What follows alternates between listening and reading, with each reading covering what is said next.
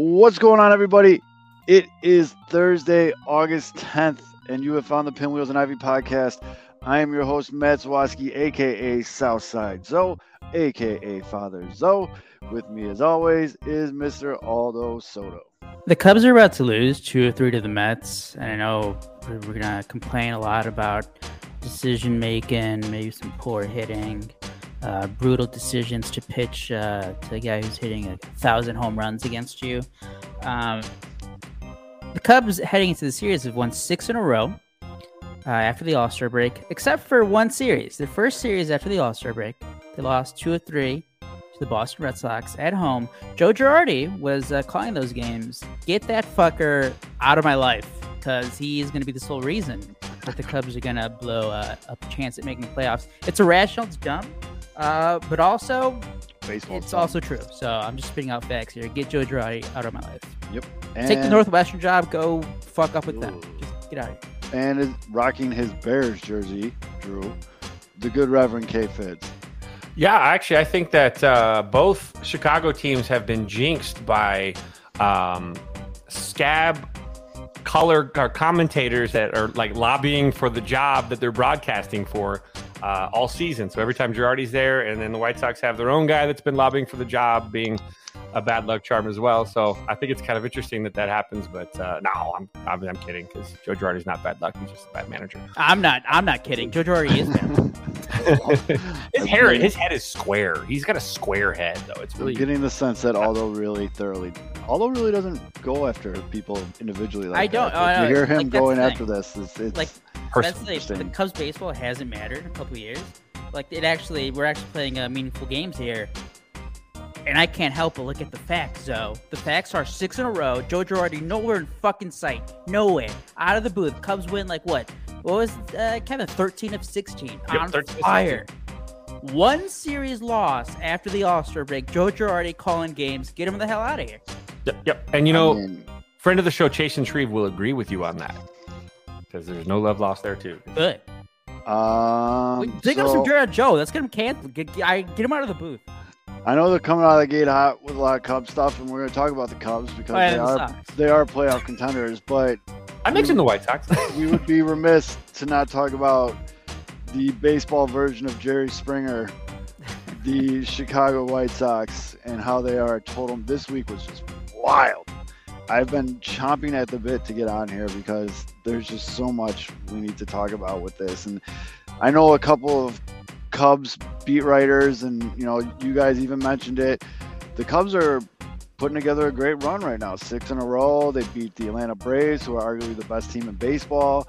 Uh, you know, getting back in the wild card race. Guys are getting hot, and all anyone's talking about is the Chicago White Sox because they are currently the car accident that no one can look away from right now. It's from the TA fight to the bitch slapping in the locker room and everything in between. We're gonna get to that as well. So, with all that being said, welcome to the cesspool. Let's tap this keg. Rebuild of the favorites. We here for the latest. South side or the north side. Not tuned to the greatest. Home team for the home teams. Both sides got our own rings. On the mound or the long ball. But we don't put the wrong strings. Yeah. It's that time of the year now. Wrigley or guarantee so the whole league that we here now. New show with a new mood, Discussions and interviews. Trade rumors that might be. This is Pinwheels and Ivy. Yeah. This is what you waiting for, yeah. You can put it on the board, yeah. Every season, nigga, it all change. Take me out to the ball game. This is what you waiting for, yeah. You can put it on the. Every season, it all change. Take me out to the ball game. This is what you waiting for, yeah. You can put it on the board, yeah. Every season, it all change.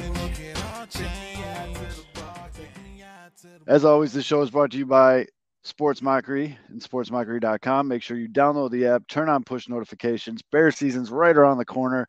Uh, you're going to want to get all the latest news from actually, hopefully, a good team.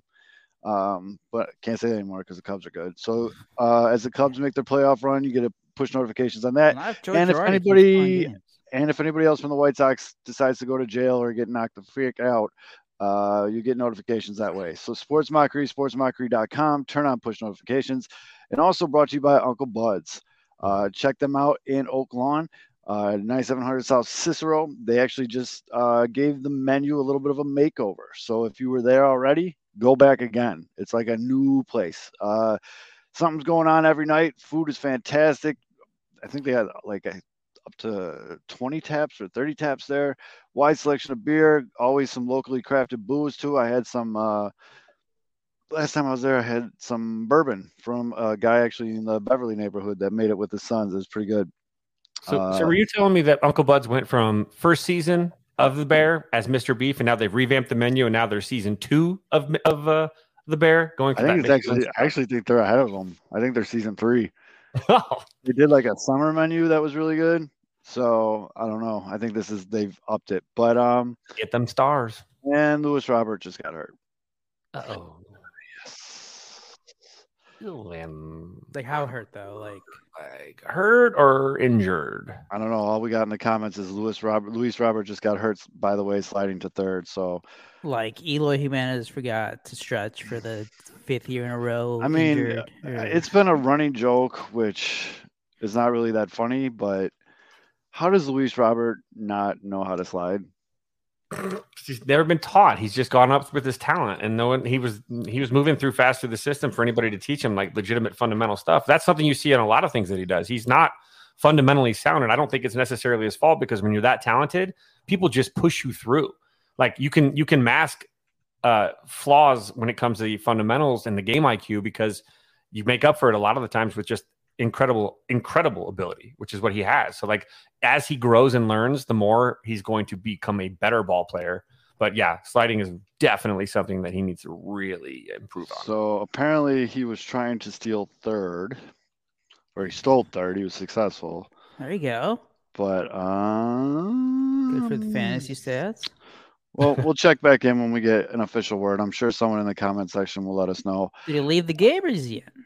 Uh, I'm not seeing anything right now. So uh, we'll uh, get to that. Shake it off. Someone in the comments will let us know. But um, also a little bit of a fun fact that was just sent to us by Drew, who I, I appreciate him sending me these fun facts.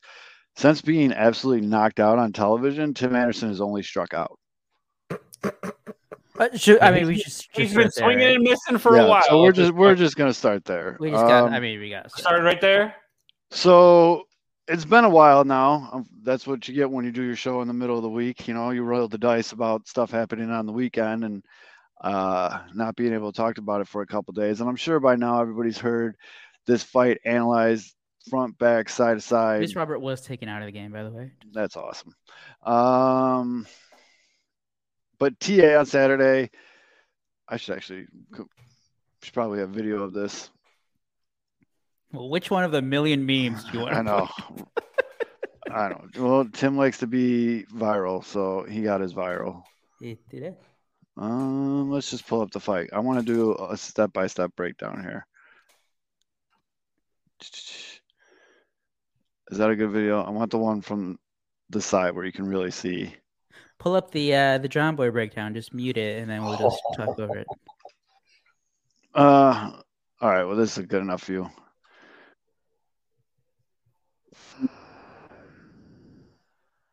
So a lot going on here. There's a there's a lot. So let me go here, here.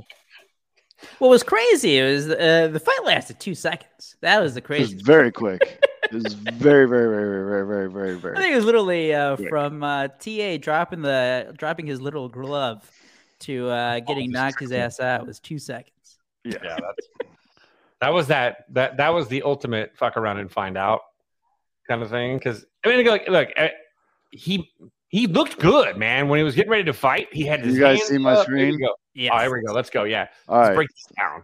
All right, we're gonna do this is a full breakdown, and first and foremost, I just want to say a lot of you have never been in like a Donnybrook or a bar fight or a brawl in your entire life, and you told on yourself this weekend, which is fine. I mean, good for you. So first of all, Tim tagged him too hard, and apparently, so this goes back to the last series where uh, Cleveland was in the south side of Chicago, and Tim one million percent pushed the dude's hand off the base. but they got the calls for some reason. And then after the game, Jose Ramirez said that Tim's been disrespecting the game for a long time, and this has been building up.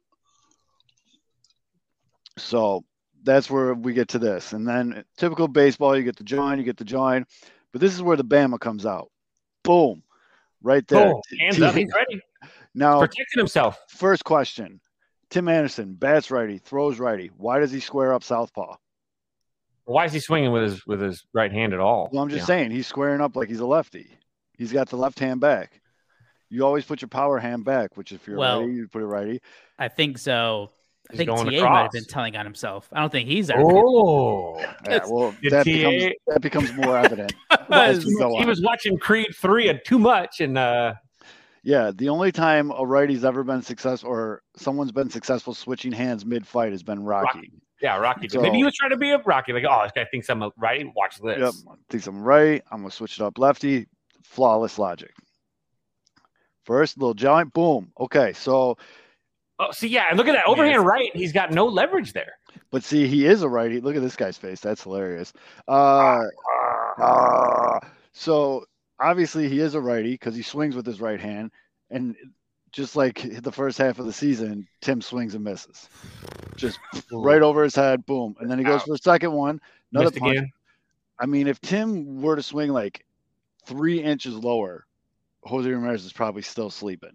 You know, and Ramirez, look at Ramirez's left arm. He's ju- he pushes him away just enough that he misses that punch too. Yep, and If Ramirez doesn't push him in the chest, this is not a does punch. connect. No, he's This pushing him away. punch. He's pushing Right. him away. By the way, this man, this man did He's nothing. hurting. He did nothing, and this Who's is the behind second. Kopech? time- Is that Remillard? Yeah. Look at him now. Ah, Ah, He is like, help, help. we'll Remillard's, see you in Valhalla. Remillard's screaming, "I need an adult." It's like, help. This guy has had front row seats to now the last two amazing fights in baseball because he was there when O'Deer got knocked the f out. That's Oh, also the he- face he someone knocked- makes when he they're second row of Beyonce and they know they're going home with the date that you brought to Beyonce second row. And So miss. Oh wait, wait, we missed the. This is a crucial punch here. uh, senior socks has kids. This Makes is a crucial. So TA going for points in the later round starts landing body shots here. No, no, I saw a different angle. blow. I think he also missed. I think he went over three. I, I think the other angle, his his hand, his hand. Went, And then that one's just like, No, so it was. I mean, I'll he- give him credit. That, that's that, that's like the hit by pitch. is The get you got the yeah, loose, there's the uh, miss. You got there's the the baggy miss right. jersey. So this is the force punch. That's the miss, and then he kind of brought it in and caught the oh, Okay, ribs. there you go. And then They- this is when okay, let's talk about that because this is now the infamous punch that everyone's going crazy about or whatever. First of all, we're watching this in slow motion, frame by frame. This all happened in a matter of 10 seconds. So what's happening here is Kopech is pulling him off. His eyes are closed. He just throws up a Hail Mary, doesn't even catch him on the chin. It's like a closed hand slap. It's really it's not. It's the front knuckles. It's not Yeah. the, Yeah, it's not the he got knuckles. Knuckles. He got. I mean, he. It's And almost then- like he got pimp slapped. I wish hold on, we're There's there's a, I don't know if that, that's better for Tim that he didn't even get a full fist. He got a Well, apparently it's not the first Yeah, time. so it it's in this knuckle one more in. knuckles. you can't see it because it's blurred, but in this frame, his eyes are closed. Like if you watch this at full Oh, yeah. speed, his eyes are closed right here, and he's just throwing. And Yeah. this is where the lights go out for TA. And first of all, I've seen a million and one tweets like, oh, glass jaw Anderson. TA's got a glass jaw. Jose Ramirez is 5'10, 200 something pounds of fuck you. And he just hits bombs from both sides of the plate. He's a very, very strong man. So for him to catch you full unblocked swing right on your chin, every single person that tweeted that would be in the hospital right now with a neck injury if they got hit by this. Just saying. Because this is a good punch because you can even see the muscles flexing there. So boom, TA, night night. Yep. And his eyes still closed, getting pulled off Kopech. Good form on the headlock here. TA going about to fall down. TA go boom. Kopech getting a little. Remember Bob Backlund from WWE doing the crossface chicken wing? yeah. Head in there a little bit. Trying I gotta fit- point this out. Wait, don't move. Look at this. Look at Andrew Vaughn lead. Look at Andrew Vaughn leading in this video. Oh, sorry. Oh, no, he's over here in the bottom right hand corner. This is before he. There he is. He's leading. He's leading right there. Look at him lead. Oh, look He's at like. Of course, of course, Naylor gets right into it because he's a piece of shit. So he gets. Well, did into you hear the story on that? What what happened between the shit talking in Chicago the last series? According to uh, Jesse Rogers, everyone's favorite uh, baseball reporter in Chicago, uh, uh, what that when they played each other in Chicago in late July, I think it was. Naylor hit a double or something, and he did. He did one of the White Sox players' celebrations. So then TA got He pissed off at that. that, started talking shit to Naylor. So then that's why Naylor's like, "Give me some," but he's Yeah. like, "Oh, TA's already, Well, we TA's already know, night night, right?" we all know that Naylor. That's the thing. Yeah, Naylor is Yeah. known for like doing other team celebrations. Remember last year in the playoffs Yes, when they were down three games to one, and he did the rock the baby thing. them losing that game and anything. Yeah. and so, it was also on. last year when uh, Kevin jinxed the Sox and the, the Sox blew that big lead, and he was like just screaming his head off in the dugout, like MF and the White Sox too. yes. You know, Um, I've unjinxed them more times than I've jinxed them though. So So okay, what's going on here? So Kopech did his job. He got Ramirez out of there. TA's night night here. He's about to go in the little upside down fetal position. is that third base coach, by the way, wearing a towel under his helmet right now? No, I Over think there- it's just blurry. Oh, Naylor, being the That- that's his glove. super tough guy that he is, is coming in to get a little sloppy seconds on TA because he's already knocked out. Trying to drop an Vaughn's. Vaughn's doing his job. He's protecting his du- dude who is now defenseless. And then if you keep going here, see, same, same, same, same. Everybody's protecting everyone. Now Everyone, Remillard's still screaming. Right, Remillard is just in panic mode this entire. I think we need just like a montage of him in this whole thing, just like all all right, now everyone's like, these guys are like, be cool, be cool. Grandal's in here trying to act like he gives a shit when he's like, haha, I already hit him. Now that we know that, and then whatever, Naylor's still trying to go at it. Elvis gets in there, and then it's just basically just then this turns into baseball fight with a lot of pushing and like whatever. But here's it full speed. So this is what I'm talking about. Look how fast, boom, boom, miss, miss, and then he caught him on the chin on the fadeaway, eyes closed. The uh the uh what I found pretty weird about the immediate reaction to it, or not immediate, I guess it was uh, uh, later that night, but was some Sox fans being like, like Kopech should have done more, or like why didn't I'm- anyone try to help out TA? I'm like, what? are, we, are we watching the same video here? Like, what are you talking about? If right, if Michael gotta- doesn't uh, hold back Jose Ramirez, TA is like on the concussion protocol right now. Yeah, I mean, so couple things. TA's always been a lightning rod. TA wants to be a lightning rod, good and bad.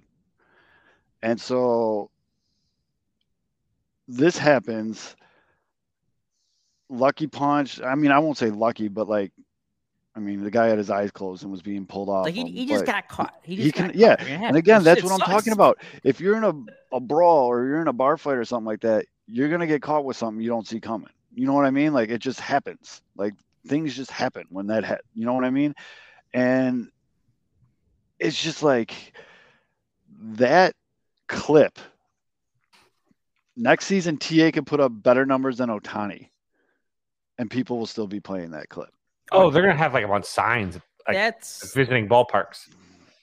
I forget who it was. I mean, there's I'm sure there's a lot of people who who are saying it's like think of all the great things that ta has done, and he did turning around his career. Great, like he became one of the best hitters in baseball Mhm. for four straight seasons. All that means nothing now. Then his leg- his legacy right now is that is that video.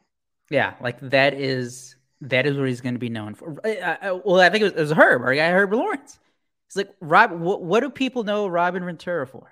getting punched in the head multiple times. by yeah, it- it's not like oh, he's a pretty damn good player. Uh, Oh, It's- I got a question too. Was this the anniversary of the? it was Uh, the day after, I think. It was the day after. the Barrett. Oh, okay. I was gonna say. I thought it was like the, yeah. Or I thought it was maybe the anniversary of the Barrett fight, but maybe No, so it was, the, it was the the one day after the after Nolan Ryan the. Ventura and uh, Nolan Ryan. yeah, so again, TA can have a, a bigger year than Aaron Judge last year. He can go crazy. He can hit 75 home runs next year or whatever. That video is all that people are going to play. That's just the world we live in. That's the world we live in. And the thing about being a lightning bolt with how much some people love you, people love to hate you even more. Yeah. You know what I mean? And I, I, like I said on Twitter, I fucked up. I went on Facebook. Oh, And I, I swear to Oh. God, if I had a, a dime for every time I read the word Jackie Robinson or Jackie, I'd be a multimillionaire right now. It was ridiculous. Like people need to oh. grow the fuck up. Like like I said, people were telling on themselves for never being in a fight before. People were definitely telling on themselves for being major douchebags. Well, with Tim Anderson too, like he's one of those guys that when he's your guy, you love him to, to pieces. But when he's on a rival team, you hate him. Like he's he, he's he he's not likable if you are a fan of a team that's competing with the White Sox when the White Sox are competitive. Like he can be a foil to you. He can be someone that irks you the wrong way. Um, you know, I mean, again, just like Aaron Rodgers. Aaron Rodgers has a lot of people that hate him and a lot of people that love him. Um, and if he's on your team, generally you love him because he's on your, your he's your guy. But the minute he's no longer your guy, he may say some stuff to piss you off. Like, and all of a sudden you're on the other camp too. So it, when you are a guy like like Oh. Anderson, that's a leader, that's an athletic, that has gifts, and is is a guy that is not afraid to put it out there and be upfront. You know, there's there's the there's the what's it's kind of part of the game. You know, he Yeah, puts himself um, out there. You have to respect that. That's it's a Stroman does the same thing. Um, I like outspoken athletes in general put themselves out there, and sometimes shit like this happens, and it's like it's easy to just throw everything away now because oh he got So, slept. Fitz, I'm not- I'm not laughing at you. I'm laughing. Luis Robert left the game with a sprained pinky finger. Oh Jesus. Uh, X-rays were negative. He is now listed to as day to day. And those can be tricky. He has to know, grip the but- bat, so. At least it wasn't his legs. And Yep. as someone with very broken pinkies, it's okay, man. Um, Fingers I look just like wanted to add- What the? F- not kidding. I just wanted to add the other thing about the TA, like just the incident itself uh, between him and Jose Ramirez was obviously the knockout sucks, but like he he he basically had everything going for him because he because he, looked cool as fuck when he threw down the glove. I mean, when he Yep. put him up, he's like, all right, oh yeah. I mean, even though he squared up Yeah. wrong, it was just like So, like, that so that was point one, and then obviously he gets knocked out. It looked terrible. After the fact, though, you know, you still have a, a big group of White Sox fans being like, "Hey, at least somebody's showing some fight. Like, hey, somebody fucking cares. Somebody's standing up to some bullshit. Yep. Cool." So you still had that contingent of of support from a, I, I'd say like a pretty good chunk of White Sox fans. Yeah, some of the big You- names too. You had the third thing, which Jose Ramirez like sounding sounding like an idiot, being like, "Oh, he tagged me too You hard." tagged me too hard. and then like him saying, I'm, I think he picked his words poorly when he said, uh, "Oh, TA's been disrespecting the game." However, he meant that everybody was shitting on Jose Ramirez for that. yep. So like, uh, TA had like all this like positive stuff, but it's just like we live in a day and age where nobody, there is a, a slight percentage of people who saw the clip know everything else about it.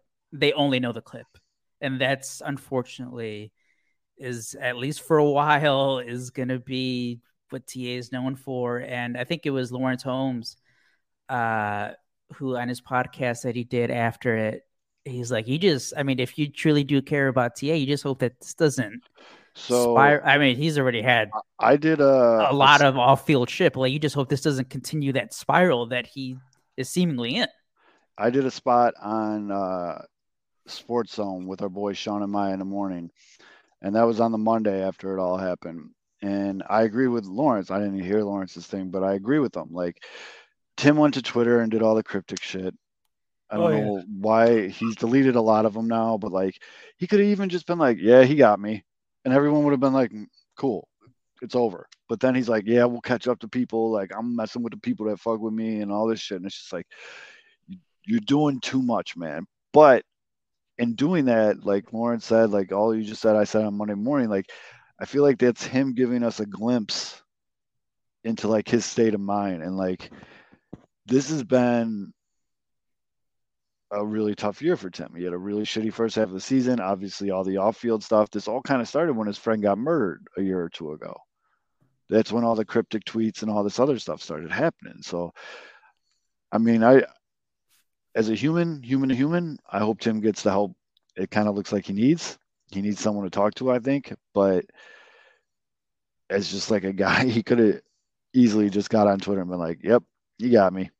You know what I mean? And it would have just been over. It would have been over. But so that happens. And you would think to yourself, wow, that must be all the crap that they're talking about that happened with the White Sox. That's Sox. like story number five this week. That's been knocked down so long. So, and I also just want to point out that Middleton just came in to pitch against the White Sox because the Yankees are playing the White Sox. The White Sox didn't announce him. They didn't put his name on the scoreboard. They don't. They're basically trying to make it so like he doesn't exist, which the pettiness is actually appreciated here. But that's a perfect segue into the next thing that happens. So the White Sox clean house, or not clean house, but they make a lot of trades. We talked about it last week. There started to become a weird theme with all the players that got traded from the White Sox. For me, it started when Jake Burger's first game with the Marlins, they won. Was it a walk off? Yeah, I I think, think, they it was. won A, an I think it was. Innings, yeah, it was an extra inning, whatever. And in his post game presser, Jake goes, "That's the most fun I've had on a baseball field in a long time."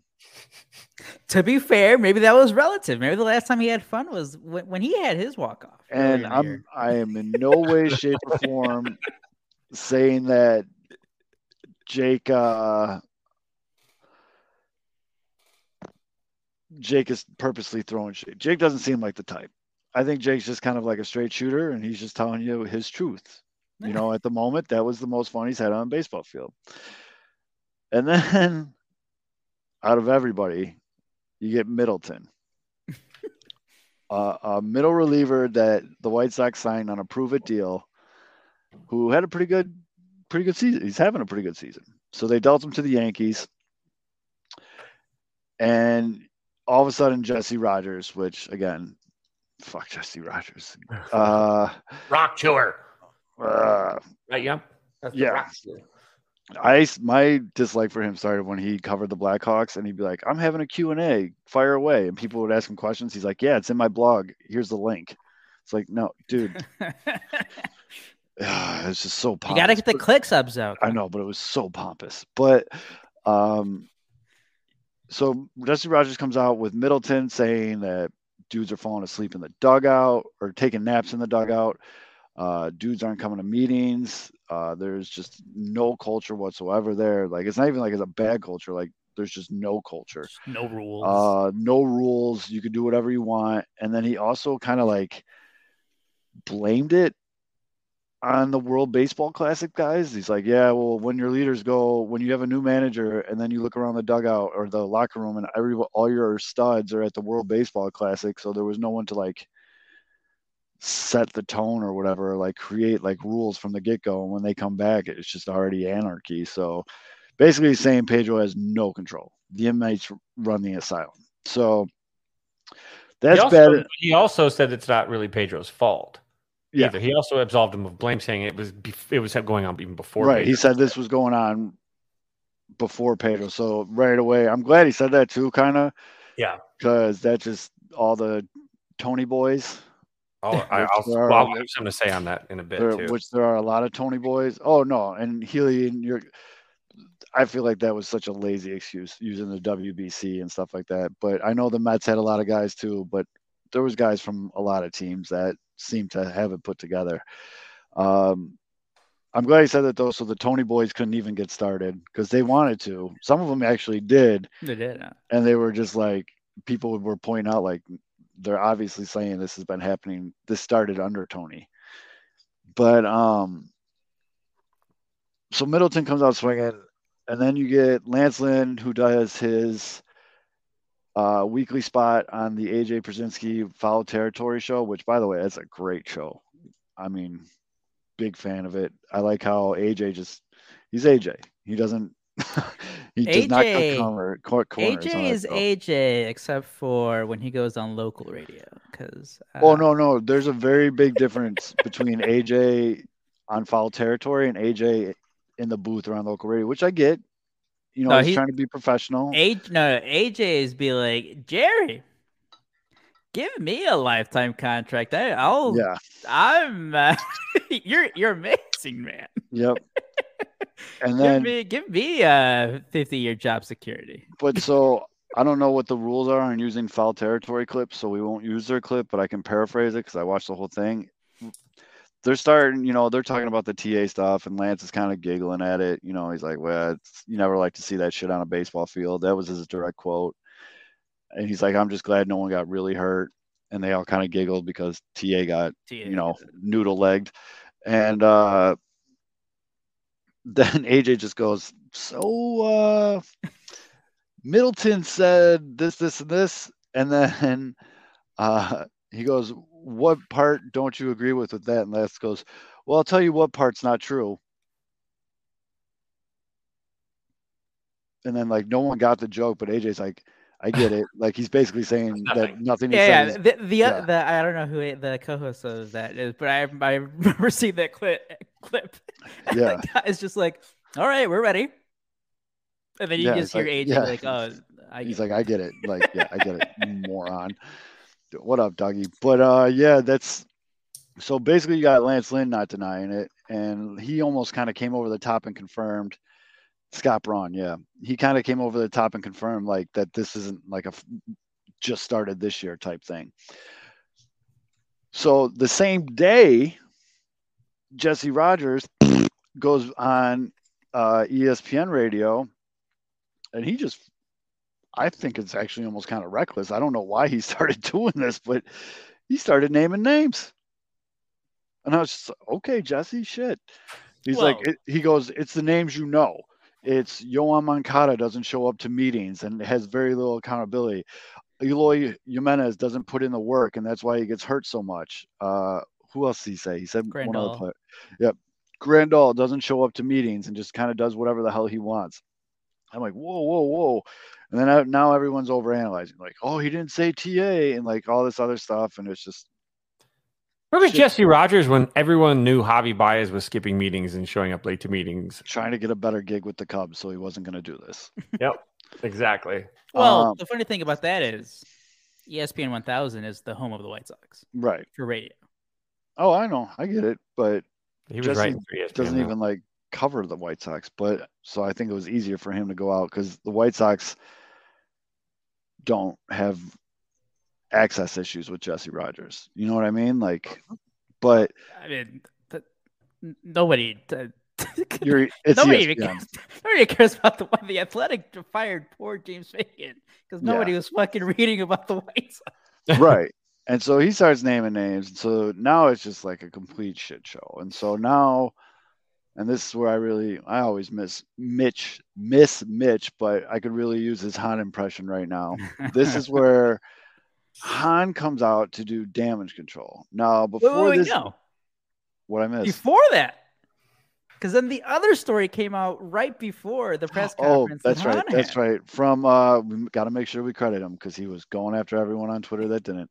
Uh, Shane Riordan from 670 The Score uh, came out with uh, the story that basically it was the game before the All Star break, and Grandal wanted to leave. Like he just wanted to start his All Star break early, and TA, who was sitting in the tub, goes, "Let that bitch leave. I'll pay for his motherfucking ticket."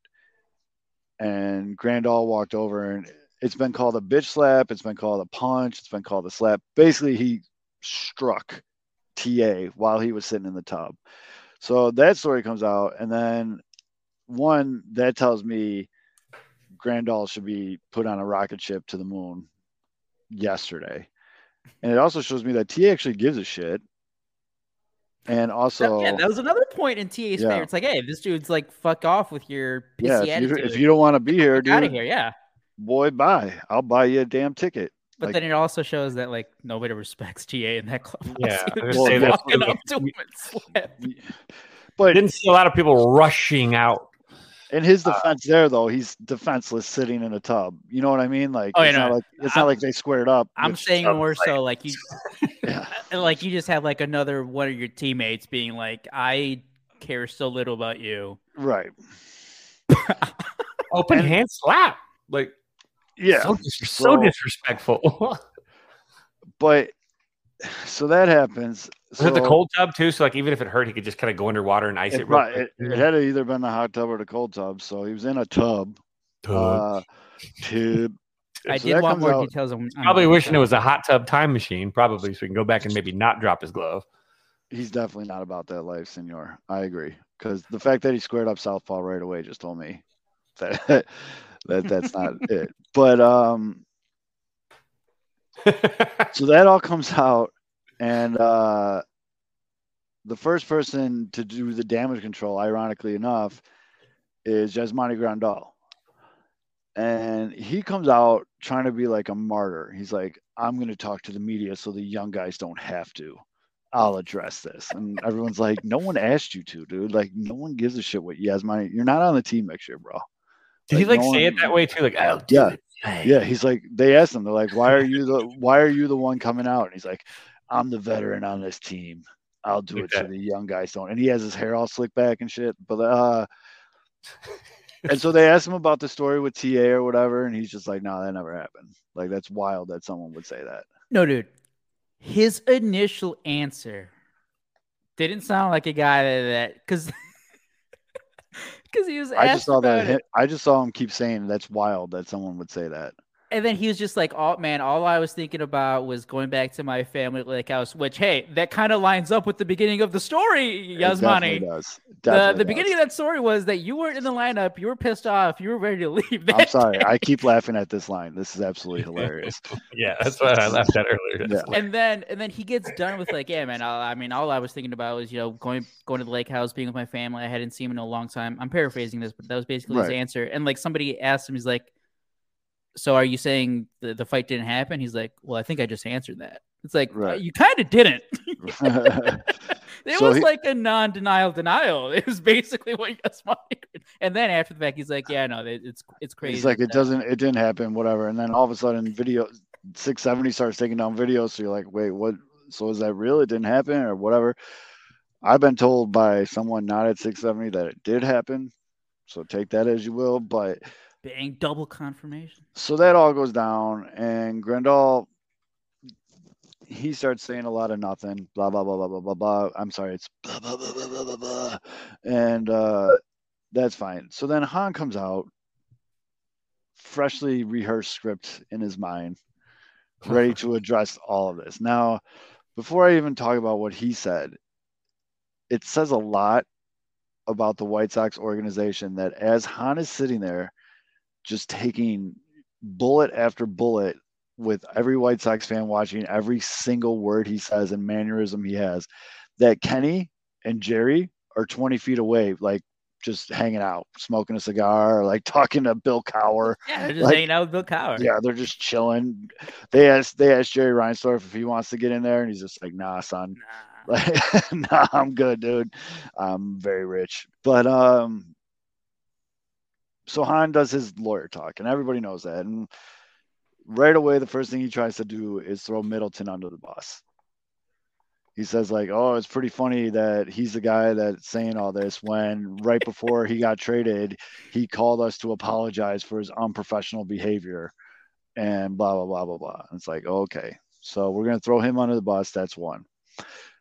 Two, he says there's a dude on the team that has like sleep paralysis or something like that. So he's allowed to take naps in the clubhouse during games. And word on the street is it's Santos. So that's where those memes came from. Like it's the uh from basketball when he's all hung over and he's sleeping and they do the horn and he pops up and just guns the ball. but uh that's people were saying that's what Santos does before he goes out there and throws 100 miles an hour. They just do an air horn in his face. Um Smelling so, so that was that answer. And then as far as the missing meetings and stuff, he's like, you know, over the course of a season, guys are going to miss meetings. I can guarantee you that they've been disciplined to the fullest extent. Blah blah blah blah blah. Lawyer talk bullshit. Lawyer talk bullshit. And then, uh, he starts going into it being like, admitting that they don't have a good culture in them. Like he like just was like, all right, here we go. But he's I like, by the way, all that was bullshit, but we yeah. do have a problem. Yeah, all that, all that's bullshit. We do have a problem, and we've been saying he literally. This is the part I quote to you because I was like, "What?" He said, "We've been trying to tell you guys all year that we are trying to create a new culture and trying to fix the culture in this clubhouse." And so I quote tweeted like, basically, he just said like, "We've been trying to tell you guys that this is shit, and now you guys are just realizing because receipts are coming out that how shitty this is." And then, and then, uh, obviously, he named. Uh, I mean, the same way that Middleton uh, put his name to what he was saying. He like made sure to be like, "Well, Middleton, uh, he was pretty unprofessional. He Yeah. apologize to us." Yeah. He, but he pretty much threw Confirmed it out there. It's said. like, "Hey, you, you guys saw who we traded. we've been Yeah. trying to clean it up." That's what I was deadline." getting to. That's what I was getting to. It's like, uh, you trade those guys because They're you expiring wanted that, 'cause you contracts. they're not going to come back. Yeah, because they're expiring contract. I'm I feel very, very confident when I say Lucas Giolito was not the cause for the bad culture in that locker room. Okay, maybe Uh. Middleton. Okay, maybe Graveman was a punk. I don't know, but like he made it sound like they like did surgery and removed the cancer. You know, and it's like, but then you look down the list of the guys they traded, you're like, I don't think that's it, boss. You know, like I don't know about that. By the way, look at the. I mean, besides the Angels, who you know, a little desperate there, but look at the look at like the teams that were involved in the trades. yeah, Like w- winning organizations, pretty except good. for the except for the Yankees. well, except for the, pretty good. Uh, you know, uh, Pedro Grifol and uh, Rick Hansfield were pretty good culture there uh, between the uh, the Dodgers and Houston. You know, as much Yeah. as shitty shit that uh, s- shitty stuff that the That's Houston good Astros were point. I guess I didn't even think about that. But it's like, hey, like it seems like that these guys can thrive uh, in good cultures elsewhere, huh? Right. And it's just I don't know. Like that seemed like a complete co- that almost seems like something that Rick like threw in at the end just to kind of like see Like- if it stuck. Like he was so pissed that he that all the the the, the dirty laundry was aired out. Oh, big that time. like he made it a point to be like, yeah, well, I mean, Middleton is the one. Uh, he was he had to apologize to me because, but he, but then, but then he's, but then he knows he can't lie all the way either because he knows it because he's already said before because he did say he's like, yeah, well, I mean, I, we talked about it around the trade deadline. We're trying to build a better culture. Like he he already has that out there. So it's not like he can be like, well, actually, what I said two weeks ago, I was lying then. We do Right. have a good culture. so I just- why he had to backtrack again and be like, well, yeah, we uh, you know, we are trying to fix things. I just kept picturing the Kevin Bacon from Animal House, like all is well, remain calm. But uh where It's was I going? So I oh okay, so go all that all that comes out and it's like, all right, like this is this organization's a joke, like everyone's laughing at them, you know, and, and as the Sox fan that I am, it's just like at this point you just what the fuck? You just start laughing, like it's all right. But in the meantime, the, the White Sox are low key winning games, and you're like, uh, what? But um, a clip surfaced, and that's where my name is right now, of Rick Hahn talking to the press. It's like a grainy video. I don't even know Yeah, what was that? Excuse me, where this is from or what was it? But basically, to paraphrase, Rick said like, it's tough to do your job when people are able to criticize you in real time, especially in that cesspool website. What are you, Twitter? And uh, you know, being the super rational people that everyone is on Twitter, everybody ran with it. My obviously myself included, where bruh, he is in no position to try to alienate any fans, let alone, I would argue, the most passionate fans that the team has. Because look at what's come of this cesspool. Okay, so you, I'm positives. I understand that Rick is mad because people are mean. That's very sad. I'm very sad for Wick. I get it. Like this this podcast just does an impersonation. And I'm well, I mean, the, the the short answer there is be better at your job. Well, Zoe, it's your fault that you ruined the Joc Pederson trade. Three Oh, I know. That's I your fault. Well, that was that was that other That dude. I forgot his yes. name. But um, but look at like what comes out of this cesspool. So first of all, you got our homies in the 108. People go to games just to go sit in the 108 now. They don't go to watch your fucking dog shit baseball team. They go there to like hang out with other people from this community and like all this other shit. You got the homies, the Chicago sports bums. They're putting together these tailgates. Tons of people go to that shit. Like people go to games just because of these tailgates and then they like happen to go into the game afterwards. Yep. You know what I mean? Like there's the Barstool Chicago guys, and there's the Sox on 35th guys, there's the Sox Machine guys doing meetups, doing road trip games. Like these are your fans that are passionate enough during your fucking dog shit year to still put together these kind of functions and to get people to come to the games. Yep. And all of a sudden, well, we're apparently we're swamp thing coming out of a fucking cesspool. Well, again, if you don't want people to be mean on the internet, be better at your job. Do your job well. You've had two fucking winning seasons since you've been here. One of the playoffs and never gotten out of the first round. Got fucking embarrassed in the first round a couple years ago. And one was a sh- shortened 60 game season. Yes. I mean, I don't know what else to say about this fucking guy. Like, you have a window last year. Like, you could actually do something. You get Jake Diekman as your only move at the fucking deadline. Get fucked, dude. I'm, now I'm getting pissed off. Fuck He's you. tone deaf, dude. He's never going to work in baseball again in any kind of like major leadership role after this. No, It's he should have took the. He has He absolutely embarrassed himself. He should have took the venture capital fucking. Oh yeah, that one. you see that one meme? Yeah, that's hilarious. But you don't do that, man. Like I'm not sitting here trying to be one of those guys like the fans pay your salary. Like I'm not that guy because that's stupid. But your team is having arguably one of the most disappointing seasons in franchise history. With all the money you spent, all the hype, all this other stuff, and you have the audacity to go after some of them. Like that that's That- just That's the most hilarious part because, like, I mean, the, the management, coaches, players, oh, we, we see it all the time in all sports. They get they get mad at fans. They call them out, be like, "Oh, gotta show support," whatever it is. But you know, uh, in some of those cases, like, they've actually won something. Maybe If they won a playoff series, although for Rick be good. Hahn, for Rick Hahn to be mad about the criticism, like it's not like it's not like the like you know the Dodgers won the the World Series in 2020, the shortened year. We make fun of it, it's like fake season. Who cares? But at least you know the Dodgers uh, they've what won the division 10 years in a row, 11 years in a row. So, like if their GM comes out and be like, I mean, guys, we're, we're being competitive here. If like they were, rea- if Dodgers fans are way at the top, maybe they are. I have no idea. Same thing with Yankees fans. You know, Yankees. Uh, imagine how imagine Rick Hahn in New York.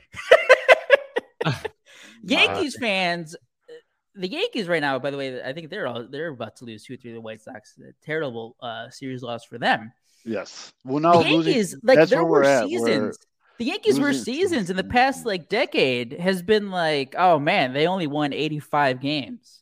They- and Yankees fans like are on their ass every year, and rightfully so. They they want a winner. Rick Hahn hasn't won shit, and he's all like, guys, come on, like stop stop crapping on me. yeah, he it's, it's so bad. Two playoff wins. two playoff wins, two winning seasons. Te- Technically, right? Three managers at this point. Yep. I don't. He's had way more. He's he's been GM since 2012. Yeah, He's had like four. ma- Robin Ventura, Ricky, Tony, Pedro, and after this year, it might be. yeah. Mm. I wanted Pedro to be so good. and that's the thing. I think it might be fine because I'm still not convinced that Rick Hahn's going to get fired. I'm going to say this too in Pedro Grifol's defense too, man. And I, I, we were talking about it earlier. It's not feasible to clean up a broken clubhouse in six months. It it there's so much broken stuff in there. When when shit's been let slide, it's imagine trying to take a lawnmower to a lawn that hasn't been mowed in two years. You think your blade's going to be able to handle much of that? I mean, you gotta you gotta trim it down a little bit at a time before you can even get manageable like mowage. So like in his case, he's trying, I'm sure, but how much can you do without benching like half your team and this and it turning into an absolute like train wreck in his first year? He's trying to balance that fine line between accountability and and and still maintaining at least some set, you know, some semblance of credibility, but like a, a locker room. And hearing all the stuff that you see about this, look, it only takes one or two Eddie Haskells in a clubhouse, cancers in a clubhouse to kill an entire 35 guys. It takes one or two. It's the crazy thing. You can have five great leaders in a clubhouse, but you get one cancer, they could literally poison the entire deck. You know, that one bad apple spoils the well. And and it's very difficult to clean this stuff up. So for him, I I I don't put I mean, it, he's going to wear some blame because he is the manager. He wears the cap. That's his job. He's got the pen. But at the same time, what do you expect from Pedro Grifol if you've got this much like I guess uh pattern behavior. You walked into the pattern behavior. What are you gonna do? Just walk in and just kick everybody out of the locker room? Like walk in like you're, you know, it, it just doesn't work in a modern walk, locker room that way. So he can't just walk in there and just. It's not little big little big league where you can just cut a guy and just like get the fuck out of here. Right. These guys got to walk that line. So it's tough for him. I would expect that as they continue to do this. I hope Rick Hahn's not part of the selection process because he obviously is a terrible judge of character. But I would think that maybe you know you give Griff, Grifol a couple less of those. Some guys come and go and then you can start building the culture that you'd like to build. But culture doesn't change in a year, man. It's going to take time, no matter what. And so he deserves blame for certain aspects. At the same time, eh, you know, he's he needs time. It's you're not going to fix it in a day.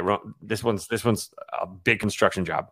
Since Rick Hahn has taken over in 2013, here are the teams that have fewer wins than the White Sox: Miami, Detroit, Cincinnati, Colorado. End of list. Mm. I just the stones on that guy, and he knows. I they're very, very, very aware of what White Sox Twitter does. They're Brooks Boyer knows about it because of his connection with the 108 guys. Like they know what's up. And so for him to throw that comment out there, that wasn't on accident. I'm sure he regrets saying it because it's not going to go away now. I'm well, no, pretty, I don't think I'm, he does. Does Rick search his own name on Twitter?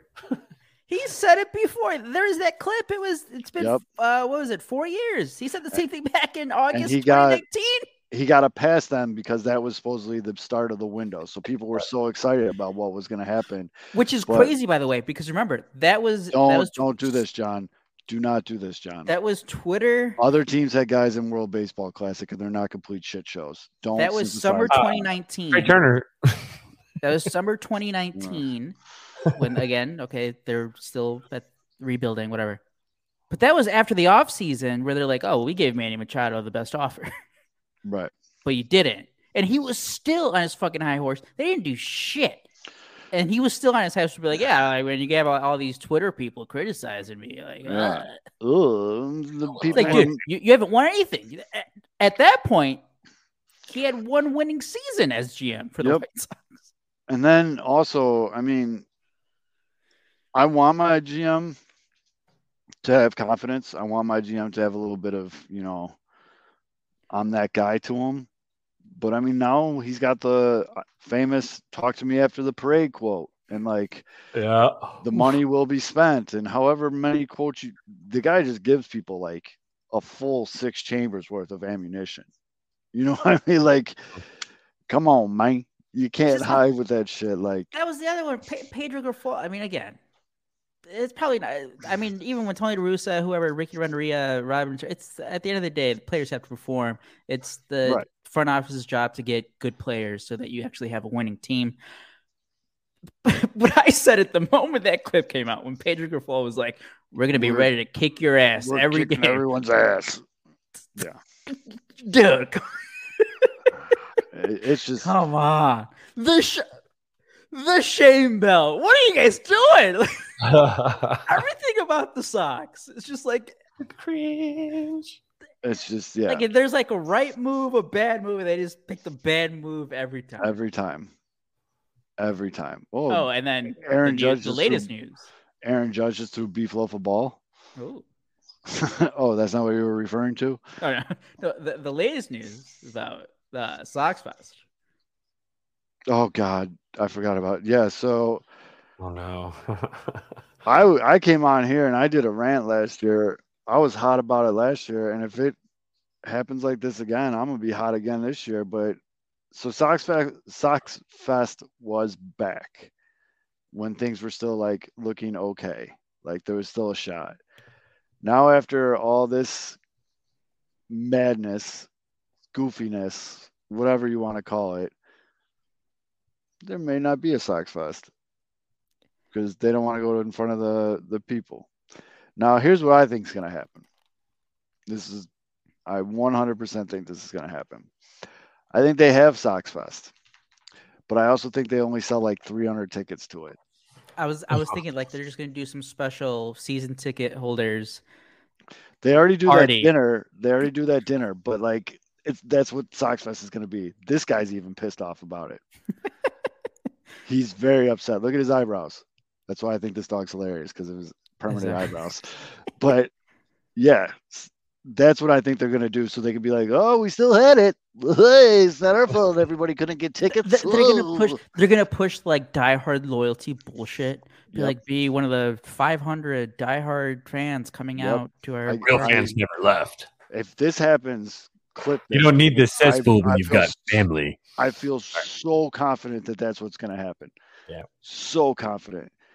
And then the last thing I want to talk about about the White Sox, and I want to hear your guys' thoughts. Well, there's two things really. Say One- Suzuki home run. Oh, did he hit it? I thought the game was over. Not yet. they're Not down. yet. Oh, Top of the you said, ninth. oh, you said they lost. One swing Um, away from taking the I lead. they were going to. Yeah, they, Dougie, that's a good point. They could just do like a, it's an autograph line, no panels, no nothing, so Rick can hide and blah blah blah. But, um, two things. One, Be like Rick, Rickon's busy, guys. It's the winter Yeah. meeting. uh, yeah, they're gonna.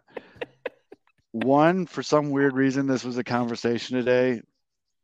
Just don't be that guy. Let people be a fan however they want to be a fan. If they want to be a fan in the stands, let them be a fan in the stands. If they want to be a fan at home, let them be a fan at home.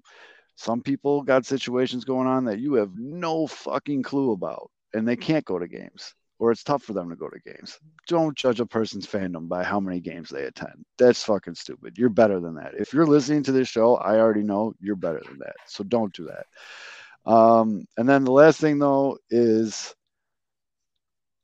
why are the White Sox playing Elvis Andrus? Why are they playing Grandal? Why are these guys that are old and probably very good chance they're not on the team last year? You're out of it, dude. There's no wild card. There's no nothing for this team. Why not use this opportunity to give some of these kids major league reps and also to start your evaluation process for next year? We talked about it last week, and, uh, that was I think Trayce Thompson was still rehabbing or whatever. He was injured. Oh, you're, you're talking about everyday starter Trayce Thompson? And remember what I told you, dude. Like, if I'm a. White Sox fan and Trayce Thompson plays a single fucking game this year, Well, he's I'd played every be game, livid. although, The very next day, I think he was in the starting line. and he like, has what? What are you? What are you doing? What are you doing? who wakes up in the morning and's like, we got to find a spot for Trayce Thompson. like, what the fuck, dude? What are you doing? Elvis to up the Andrus. odds for that lottery. That's all, pretty much. I, how old is Elvis Andrus? It's like 35, isn't it? Yeah, yeah, and I mean, why is he splitting time at second base? Well, tomorrow is Elvis night. I'm, I want to get senior socks. Here we go. Now's the time to see what these kids can do and what you can work on. Exactly. So why is Elvis Andrus splitting time with uh Remillard, Zach who is, might be your second baseman? If I know he's 27, but like he's got a better shot of being on this team next year than he does than Elvis does. Why you just got two catchers via trade? Why is Korey Lee? I know he's having a rough time in AAA. Bring him up. Zach Remillard, by the way, is gonna be 30 next year. Jesus Christ. That's the farm system. Even though the farm system got a big boost with all these trades, but uh Well, again, yeah, I mean that's the thing. It's like for, eh, you have Carlos Perez, yeah, and I guess want, he was I brought want- up because Seby got on the injured list. Yeah, but But Carlos it's like, Perez why the fuck do you still have Yasmani Grandal? put him on a they're, they're gonna have to DFA him. They're gonna have to, especially with all this other shit. Like, just DFA him. He's having a terrible year. He's he brings nothing to the table. And another thing that came out when all that shit was coming out was that basically the pitching staff fucking hates the guy. Yeah, like that's the other part. C- Oh, so wow. because right now you're bringing up guys, you have like no pitching depth. So you're just bringing up. It seems like it's a new name. the Cubs have the Cubs had uh Candelario on first, nobody out, and then the Mets pitcher threw over for the third time. Ooh, Huh. Balk, Did you get him? third disengagement. Runner now tying run at second base, nobody out. Three two count on Pride of Palatine, the Palatine pimp. So the Like- White Sox, the White Sox, eh, they keep calling up guys because like they have to. They, they're just they have no one who can go deep in games. So like they just keep bringing up guys. They keep signing former top prospects because that's all Rick has. Hey Rick, hey top prospect, I, I love him. yeah.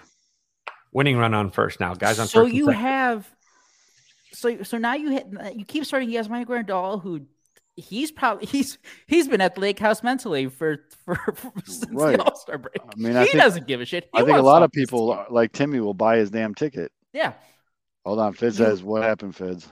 Magical up, two on, no out, top of the ninth. Are they going to make you him have the here? stories of him not going to meetings. Uh, we've Please don't. seen it for a while now that he's not whatever good defensive He's so checked out, dude. traits he had, Yeah. it- they're gone. So he's only hurting your whatever you're trying to do. He's just hurting you at every at every aspect. Yeah, just get him out. The- Perez needs Pedro to be out. Being like, we can't sacrifice the wins for development. You're 14 games back of first place. Yeah. You're 20 games under 500. What are you talking about? Wait, there was no outs with bases loaded. Kyle Higgler, whatever, grounds into a double play. Elvis to shortstop, TA to Andrew Vaughn, Harrison Bader out at second. Kyle at first. Someone must have got. Oh, someone struck out. So they had bases loaded, no outs, and the Yankees didn't score. Known shutdown man Aaron Bummer came in and closed that door. Hey, that's why I wanted the Cubs to trade for him. He's, But he's good. I just don't understand what we're doing here, folks. This isn't your team next year. None of these guys that we've mentioned are cornerstone. That's the name of your porn. um, cornerstone players. Elvis, why is he playing? Uh, Yasmani, why is he playing? Now that Mitch is here, I can freely say it. Seby, why is he taking up a roster spot? Like, what what are we doing here, guys? Like, That's a lot no, and it's because I I personally I have a very bad habit with the White Sox, which everybody knows, where I like find a prospect that should be good that isn't doing well, and I like attach my wagon to them. You mean like Cubs sensation Nick Madrigal, who's tearing Yeah. it up with the Cubs as a starting third baseman? And I think this year, I think next year That's is going to gonna- be Korey Lee. I don't know why. Did I like it? Korey Lee. Uh, but why not, dude? Why is Colson Montgomery still in Birmingham? He's hitting well, and we all know hitting well in Birmingham is very hard to do. I can see that one. I mean, I think he's only been there for like a month. Did you want him in this bullshit clubhouse? Yeah, Hell I don't- I don't wouldn't want want him. poisoned by this bullshit. Well, he shouldn't no, play guys. a single inning with some of those slap dicks. Like he should never Guys, have to guys, guys. paths with them. They clearly got rid of the cancers when they traded away the nicest guys in the world in Lucas Giolito and Jake Burger. so the clubhouse is fixed because, as Pedro's quoted as saying, we're building the new foundation on solid rock instead of muck. What are you He's talking saying that- about? He's saying I- that- I do have that- to that say, Andrew the White does a lot of Sox are giving are giving uh, writers, bloggers great ammunition because there Oh, was some whew. fire columns this week. is a, after that. it's quote it's quote after quote after quote after quote, just boom boom boom like throwing Vander Sox singles up on rules here. Vander rules, man. I mean, oh, drama. I, So oh, I mean, it, it's been pointed out, and we, we- anytime we talk about the dysfunction of the White Sox, and we we talk, we mentioned briefly, but then this all goes back to the ownership, because the players see that the front office there's no accountability. They can fuck up, they can keep fucking up, nothing's gonna happen. So it's like, well, okay, the owner doesn't care about, or my boss doesn't care about their boss. Right. Oh, Why the fuck should I care when things are going bad? I, like I'm good. Right. They're bunting with Madrigal here. Uh, he's not a good bunter. Is he? Or is he a good bunter? I can't remember. Uh, he's supposedly good, but I don't recall him ever laying down a good one. But Kendall anywho, I just don't get what the White Sox are doing in that aspect of it. The funny thing is, they're winning games now. Dude, they're gonna spin it. Oh my god, they're gonna go on a run here. it's So so annoying, dude. They're gonna finish the game, finish the season only like ten games out instead of fourteen. Uh, Oh, we made a good run at the end there. I would not be surprised if we do see some pitchers starting to get the call up. Can I say something real quick? Christopher Morel right now, one out, runners at second, third, top of the ninth inning. I'm really curious if the kid's going to actually like try and just put the ball in play instead of swing out of his shoes and try to hit a home run instead of driving this tying run in right here. Four to three, one out. Great opportunity here. Infield drawn in too, by the way. So the, the last thing I want to say about the White Sox because we're gonna yeah. we're gonna turn over to the Cubs because that's what people in Chicago should be talking about because they're actually playing good baseball right now. But as someone that's rooted for this team, followed this team, discusses this team every week for the last five years, wrote articles about this team for now it, over. 10 years. It's just it's it's not like upsetting anymore. It's just like so disappointing, almost at the verge of heartbreaking to see what my favorite team has become. And- Like and what they're they're they are the joke of Major League Baseball right now. They're the butt of every joke. The down goes Anderson radio call was heard in clubhouses across baseball, which kind of talks about how other players feel about Tim Anderson. But like Yeah. it's just it sucks, man. Like it's it's embarrassing. I'm just the, I'm embarrassed to be a White Sox fan. It's the first time I've ever said that. And like that's the what sucks is like I brought it up how when all the, the all the other stories were started to come out this week, and it's like it just I- and again maybe it's just the ownership whatever whatever their culture is for the White Sox. Yeah, I don't even Because know what that means. There's always been some sort of bullshit. Like I forgot how how terrible it ended when Frank Thomas left the White Sox. Like he he he went out the door like trashing everybody too. Everybody wants Ozzie Guillen back. When he he quit on the team, his last everybody hated Yeah. him when he left. the last thing that. Ozzie Guillen did before he left was quit on the team. Uh, uh, what was it back in 2016 spring trade? The, the players, the White Sox players, wanted to walk out in protest of Kenny Williams because they were trying to defend a 14 year old being in the clubhouse. like it's just there's always some sort of Yeah, and I mean I get it.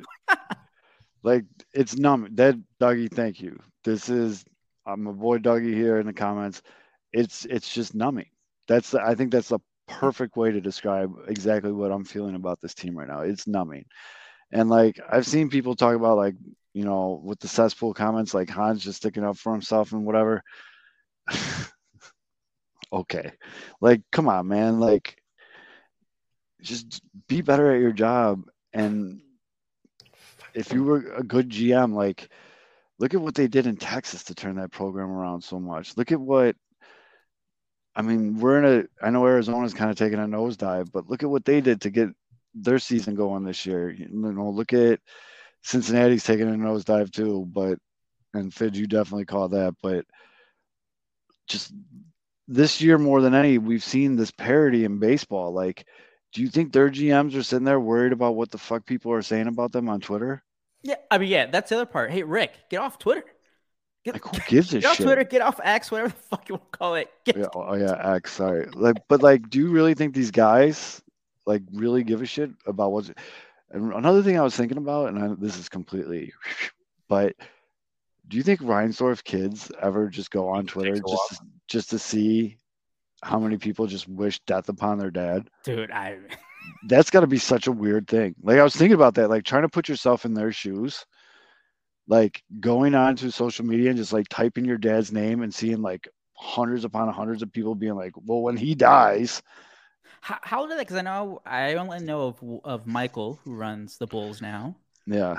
Hi- but I mean, they're old. They got to be older. Maybe they're maybe they have no idea. Well, what if their kid? Okay, so you're it's your grandpa.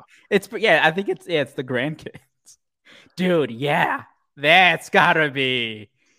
Oh I mean, yeah, 'cause look- that's who it is. It's the grandkids. It's not the kid. It's the. you- There's a difference though between saying he needs he like wishing it on him, and then there's a difference between just saying. I mean, it's real. He's he's up in age, man. He's up there. He's Right. he's lived an actually a full No, life. no, I no. mean, But there but- are fans. You can you can Oh, talk about what goes on after. I mean, I mean, I, So- you do that with family, yeah. don't you? I mean, but it, it's Jer- it's the it's the angry, ugly ones that make it worse. Like that's Jerry's. 87 years old, Yeah, gotta know it's coming. but like he has four kids, and I'm guessing his kids have kids. So like, could you, I'm just saying, like, think of it this way, like. You go, you're what, like probably like 15 years old or whatever. Well, let's hop on X, and you just you type in your your grandpa's name, and it's just a bunch of strangers that you no idea who they are, just talking about like his death. Yeah. that's wild to me. Like that's got to be horrible. Oh, I don't know why. I just started randomly thinking about that when everyone was just going in on Hahn. I know Hahn's kids are like, what? I think they're in their twenties or something like that. But like, Mm. that's Oh just yeah, gotta the be same thing rough with that's just got to be brutal, man. Like, I get they probably had to talk about it, like explain how it comes with the territory and all this stuff, but like, that's bad, dude. And I know I've said the last thing. This is really the last thing. I get fans' frustration, and I understand how becoming part of something makes you feel better about things, but I just this whole reverse boycott that White Sox fans are planning to like do what they did in Oakland. I don't see how you think that's a good idea. Let's stick it to Jerry by buying a bunch of tickets. I thought. I mean, uh, I think I remember when the when Bulls fans were doing that and buying the buying the billboards and doing the protests and stuff. I remember I, I had the same attitude then. But I think the uh, the the explanation from the people setting it up, I thought it was fair. It was like, okay, I get, yeah, I get it, but I also know who they're trying to get a message to. yeah. I mean, it's not gonna. Yeah, it's not gonna matter. Hey, get a get a spot at Grant Park and ha- and and have someone have like just a score on like an on, an analog board that just flips it over and have everybody down there just As enjoying it away from the ballpark. As long as he can make no money business. off it. Yeah, support another business, a local business. Just But- find a place for a large gathering. So here's what's gonna happen, Fids. He'll find out where they're buying that from, and he'll buy that company like the day before.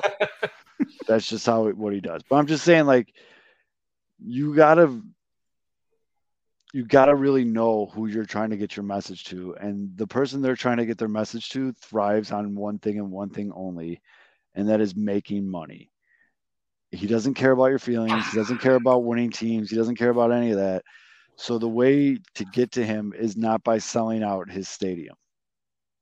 You see what I'm saying? I don't know. I just good for them. I'm not knocking it. It's not my thing, but it's just yeah, it's again, I guess it's part of the whole just kind of feeling numb to the White Sox right now because there's just it's it's never been a more ridiculous time to be a White Sox fan. But when stuff gets this bad, I will say that this is some of the times when White Sox Twitter has some of its finest moments because I feel like people bond over a hatred of the same thing, if that makes sense. You know what I mean? Like everybody likes talking about how shitty the, the White Sox are. So, at Cody Bellinger in uh, July, huh? Just trying to see if you I'm sorry, still- the, Cubs- the Cubs just lost too. I mean, hey, it, uh, it, uh, I'm glad these uh, losses like actually hurt again. 'cause- This is a David Ross failure. He should never have bunted with Madrigal. I said it a few minutes ago. You don't do that with known swing and miss guys on deck. Although, Next please clip that. deck, swing and miss. Clip that It's so you just have situation. just It's not, have it's not a fun fit- situation. just clip it so you have Fitz saying you should never bunt. As you know, you don't bunt poorly. That is a stupid ass bunt Don't bunt situation. tie First and second, nobody out, Madrigal up. Two guys that are are known guys that won't shorten up. You know they're not going to shorten up, so there's no point in actually moving runners over if you have guys. That, those guys are going to hit a home run or they're going to they're going to make an out, like or they're going to hit a double. They're not going to do anything that's going to be any kind of. You, can't play the first out small ball and then the rest out fucking caveman ball, which is that what that was. Christopher Morel didn't swing at a single fucking strike, not a single It's- fucking strike. But Fitz, I just refreshed Twitter, and the first thing that came up was uh, Cody Delmendo from C- CHGO. Good dude. We should probably have him on the show one time. But the tweet just says bunting is dumb, but at least Seiya is back, and it's just a gif of him. He's Like, back. He had uh, three hard hits tonight. Had a home run finally. but the, was, the bunting uh, is dumb definitely feels like uh, especially right because what was Kevin saying during that app or right before he was taking that at bat? Dick Madrigal's been on fire at the plate. He's hitting.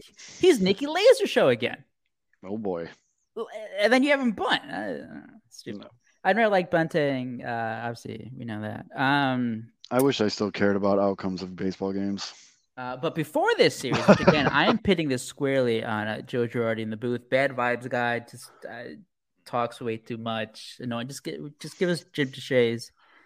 Uh, Can we Give- talk about how good Cody Bellinger is? Because I like Cody talking about Bellinger. Uh, I don't know what he did. I forget uh, what he did. Well, hold tonight. on, hold on. Let's back up though. So let's talk about where Cody Bellinger was before he got to the Chicago. Okay. Former MVP, completely lost his shit. One of the, he went from MVP to one of the worst players in baseball. People forget though, and I don't think this is as known because it's L.A. We're in Chicago. hmm We don't. Uh, baseball is very uh, geocentric. Yes, Cody Bellinger's his shoulder injury was just like a freak accident. He he did the whole like Yep. uh, celebrating a home run in the Yep. 2020 NLCS, fucked up his shoulder, needed off-season surgery, and took him like a year and a half to recover. It wasn't like, a, oh man, this guy's Right. this He guy's didn't- breaking down year Yeah. after year. Look at him, the He just- shoulder. yeah, is he didn't something just- wrong there. I've heard The that from freak Dodgers fans out here so frequently. Like I, it's ad nauseum. So Dodgers fans have been talking about the shoulder, you know, oh, the shoulder, and that's what everyone keeps saying every time you talk to a Dodger fan about Bellinger too. Is oh, his shoulder must be healthy because that's vintage Cody Bellinger. They know what good Cody looks like. right. Obviously, they've seen it, so they notice that. No, of course, then again, they're also in this mode that they think Cody Bellinger is coming back home in the offseason. But It's nothing's guaranteed. For some reason, the Dodgers, out of any other team, guys tend to gravitate back to it. I think he signs with the Cubs. I think they make him a massive offer, but it's just Let's weird with the so. Dodgers, dude. It's really weird with the Dodgers. Guys always trying to gravitate back to that team. But so there you go, Cody Bellinger, injured shoulder, horrible year. He basically everybody knew he was getting out of LA. He needed a change of scenery. Dodgers fans were done with him, or frustrated, overly frustrated with him to the point where it was just like, let me go start somewhere else and prove to Major League Baseball that I can still do this. I can still be an MVP caliber player. A couple teams were in the running. I really wanted him on the White Sox for a lot of reasons. He decides to go to the Cubs on a prove it deal. Wow, One super year, special. Mm-hmm. one year prove it deal. I mean, we've all everyone on this show has always been high on Cody Bellinger. I think it's been my favorite non Cub for like a The the other Yeah. part of the Cody Cody Bellinger prove it deal, it wasn't just that it's like a with a one year and then the option is he's getting 17 and a half million dollars. Right. This wasn't like a uh yeah, we'll give no, you we'll this give you is a, shot. a no, it was a lifeline deal. Yeah, it was like, hey dude, it, we dude. know you're good. Make your money this year. You're gonna sign you're gonna opt out. Right. Like, but we know you're good. So he comes in. He didn't come out of the gate hot with the Cubs, but he was still showing signs of He- life. He had a rough first three games, and then he got hot for a little Yeah, bit, no. and then he got hurt. It was literally he started the year. I remember because I remember writing about it Brewer at the end of series. April. He started against the Brewers 0 for 11, had like five strikeouts, and then he finished the month of April being the like top three player in the National League. And then yeah, three bad games. So if I remember if I read this correctly, and you guys please obviously correct me if I'm wrong. Somebody in the Cubs system noticed one little thing with his swing. Like he was overcompensating for something with the injured shoulder or something like that. And they made a, a small adjustment. And now Cody Bellinger in July was just he, National League Player of the Month. He's Hit over he hit over 400. He had what like eight home runs. He, he's still people Every- the thing too with I think it's kind of like a Joey Gallo with Cody Bellinger. Everyone knows him for the bombs and everything, and they just assume he's a goon in the outfield. No, that's Gold Glove defense, bro. At first and center field. first and second. That's Gold Glove defense. He's The made a couple incredible plays at first base, especially uh, he made a, with that that double play that he turned. The throwing over the strikeout rate, Yep. Oh. his strikeout rate, which like soared when he, his shoulder was messed up with the Dodgers the past few years. Like it's back way down. Like he's stri- Mhm. he's walking as much as he's. Or no, he's well, lately when he was in July, he was hitting everything. He wasn't walking as much, but his strikeout rate is back down to like what he was when he was winning MVP in He has more stolen bases than n- n- Yeah. more stolen bases than strikeouts. August, uh, entering uh, Wednesday's game, five stolen bases, three strikeouts, and nine in what like six games. So I mean, just incredible. He was pretty. My expectations. I knew he was gonna. I knew as long as he was healthy, which that was why they signed him. It's like, like if he, if the Cubs were like, oh, that shoulder still doesn't look good, they weren't gonna. Right. They weren't gonna give him the 17 and a half million guaranteed. and so Once the expectation was that he was gonna play and he was gonna be healthy, it's like, yeah, like he's gonna have a good season. I didn't think it was gonna be this great. and I know I mean obviously not as much as White Sox fans, which is justified, but I know Cubs like to give, you know, Jed Hoyer and Cubs front office a hard time, which they should about a bunch of stuff. But to get MVP Bellinger for 17 mil, that's sick, dude. It's it's the best thing that Jed Hoyer has done as a. Uh, that's probably going to be the number one move he's made as a GM or as a in, in president of operations. Excuse me. Granted, it, it's basically a gamble that paid out. it was. It paid out, you know, and This- it is. so now you have this guy. Gold Glove who can play outfield and first base, lefty power bat that just hits fucking. Bomb. I love when he hits ta- no doubters. That's I he hits tanks, and so great clubhouse guy. one thing obviously is being a Chicago fan my whole life. This city, like most cities, like every city, loves winners. And I feel like Cubs more than the White Sox, your fan base gives these guys like these nicknames and like runs wild with like individual player love. And I think we're seeing it with like the Palatine Pounder right now and like all this other shit. And like Cody Bellinger, when you go to a team like the Cubs, I feel like guys get can get swept up in the Cubs like aura, like the history, the Wrigley Field, like the Wrigleyville, like all this stuff. And it seems to me, again, this is an outsider looking in, that Corey has really embraced it. And he looks really happy where he is. I'm sure when other teams are winning, their ballparks sound uh, amazing. Yep. But there is just something that does feel again biased Cubs fan. When you watch these games, like the Friday afternoon games at Wrigley, it's you know the afternoon. It sounds like a playoff game when the team is good, they're winning, there are big moments. That that I think that does play into guys. the- like, hey, this this feels di- it, it's Right. cliche. It, it, it feels it feels di- it does. Yeah. I think to them, it does feel different compared to other times in other stadiums, other teams. You're talking about a lot of energy that's being given out to these guys. Like, you know, it's easy to get up for a game when you go out there and every time you're coming up in a big situation, you've got everybody on their feet and everybody's jumping around ready to rock. And they're, uh, you know, uh, you've got a safe situation uh, in a situation maybe where the Cubs need a big run. And again, it puts the pressure on the opposition. Guys maybe can't clear the mechanism and make stupid mistakes. And and we've seen it. We've seen teams give away games to the Cubs. Cubs, how many how many times it feels like the Cubs have actually scored via walk, uh, you know, walk or hit by pitch with Right. the bases loaded? It seems to happen a lot home. So uh, you're right, Aldo. You're, you're right. You're 100. percent It's different. just- So- like, it, it is. I mean, it, it, it gets made fun of, but like it does. Like games at Wrigley Field, when the team is playing well, they're winning. Fans are into it. Like first pitch, that that series against the Braves, and that first game was shit.